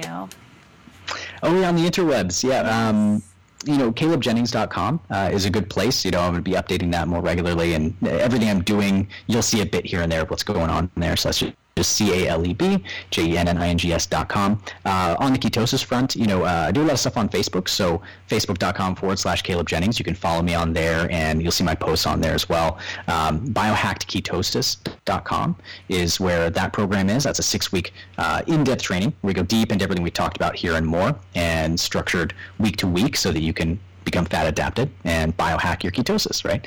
Um, that's a good one there. And uh, yeah, primarily Facebook. I'm doing more on Instagram a little bit these days, and all my socials are just you know whatever the site is forward slash Caleb Jennings. So that's usually uh, the main one there. So that's probably the easiest way. And Facebook, hit me up on there. Uh, I'll get back to you. That's uh, my main main source for you because I you do have a lot of good stuff on Facebook because I follow you. Oh, thank Facebook you. And you're always I always watch your videos. You have a lot of good info. So I definitely recommend thank you. following Caleb on Facebook. Awesome. Well, thank you. This was so cool. I'm so excited to share this. The notes on this are going to be insanity. Give you a little so homework there. Links, like I have like 3 pages of notes here just for the for the show notes. So it's going to be awesome. Thank you for being on the show. Oh, thank you so much for having me, Dora, and for taking those notes and for bringing this awareness to everyone who's listening in because this is more of the info and education we need and support. And I've already seen your other guests on the podcast and some are very close friends. And it's just beautiful to see you be able to bring your light to the world through this podcast, through the works that you do, and help transform people's lives for the better. It just helps us all level up for all the coming generations. So thank you very much. And thank you for having me. Thank you so much for listening to the show. Wow, how amazing was this episode? If you are interested in trying a keto diet or holistic biohacking appeals to you, you can find the links to Caleb's info in the show notes. My website is still under construction, as you may have noticed but it should be up soon, so please bear with me in the meantime. If you have any trouble finding links or show notes, please let me know. Send me a message on Instagram or email me, and I can guide you to the right place. Please support the podcast by sharing this episode with someone you love or like or don't like. Just share it with someone who you know will benefit from this episode. And please give Biohack Your Beauty a rating on iTunes and on Spotify, because now we're on Spotify as well. It would mean the world to me, and it would be a powerful way for us to grow and biohack the world, which is our mission. It's my mission. So thank you for listening. Have a beautiful week.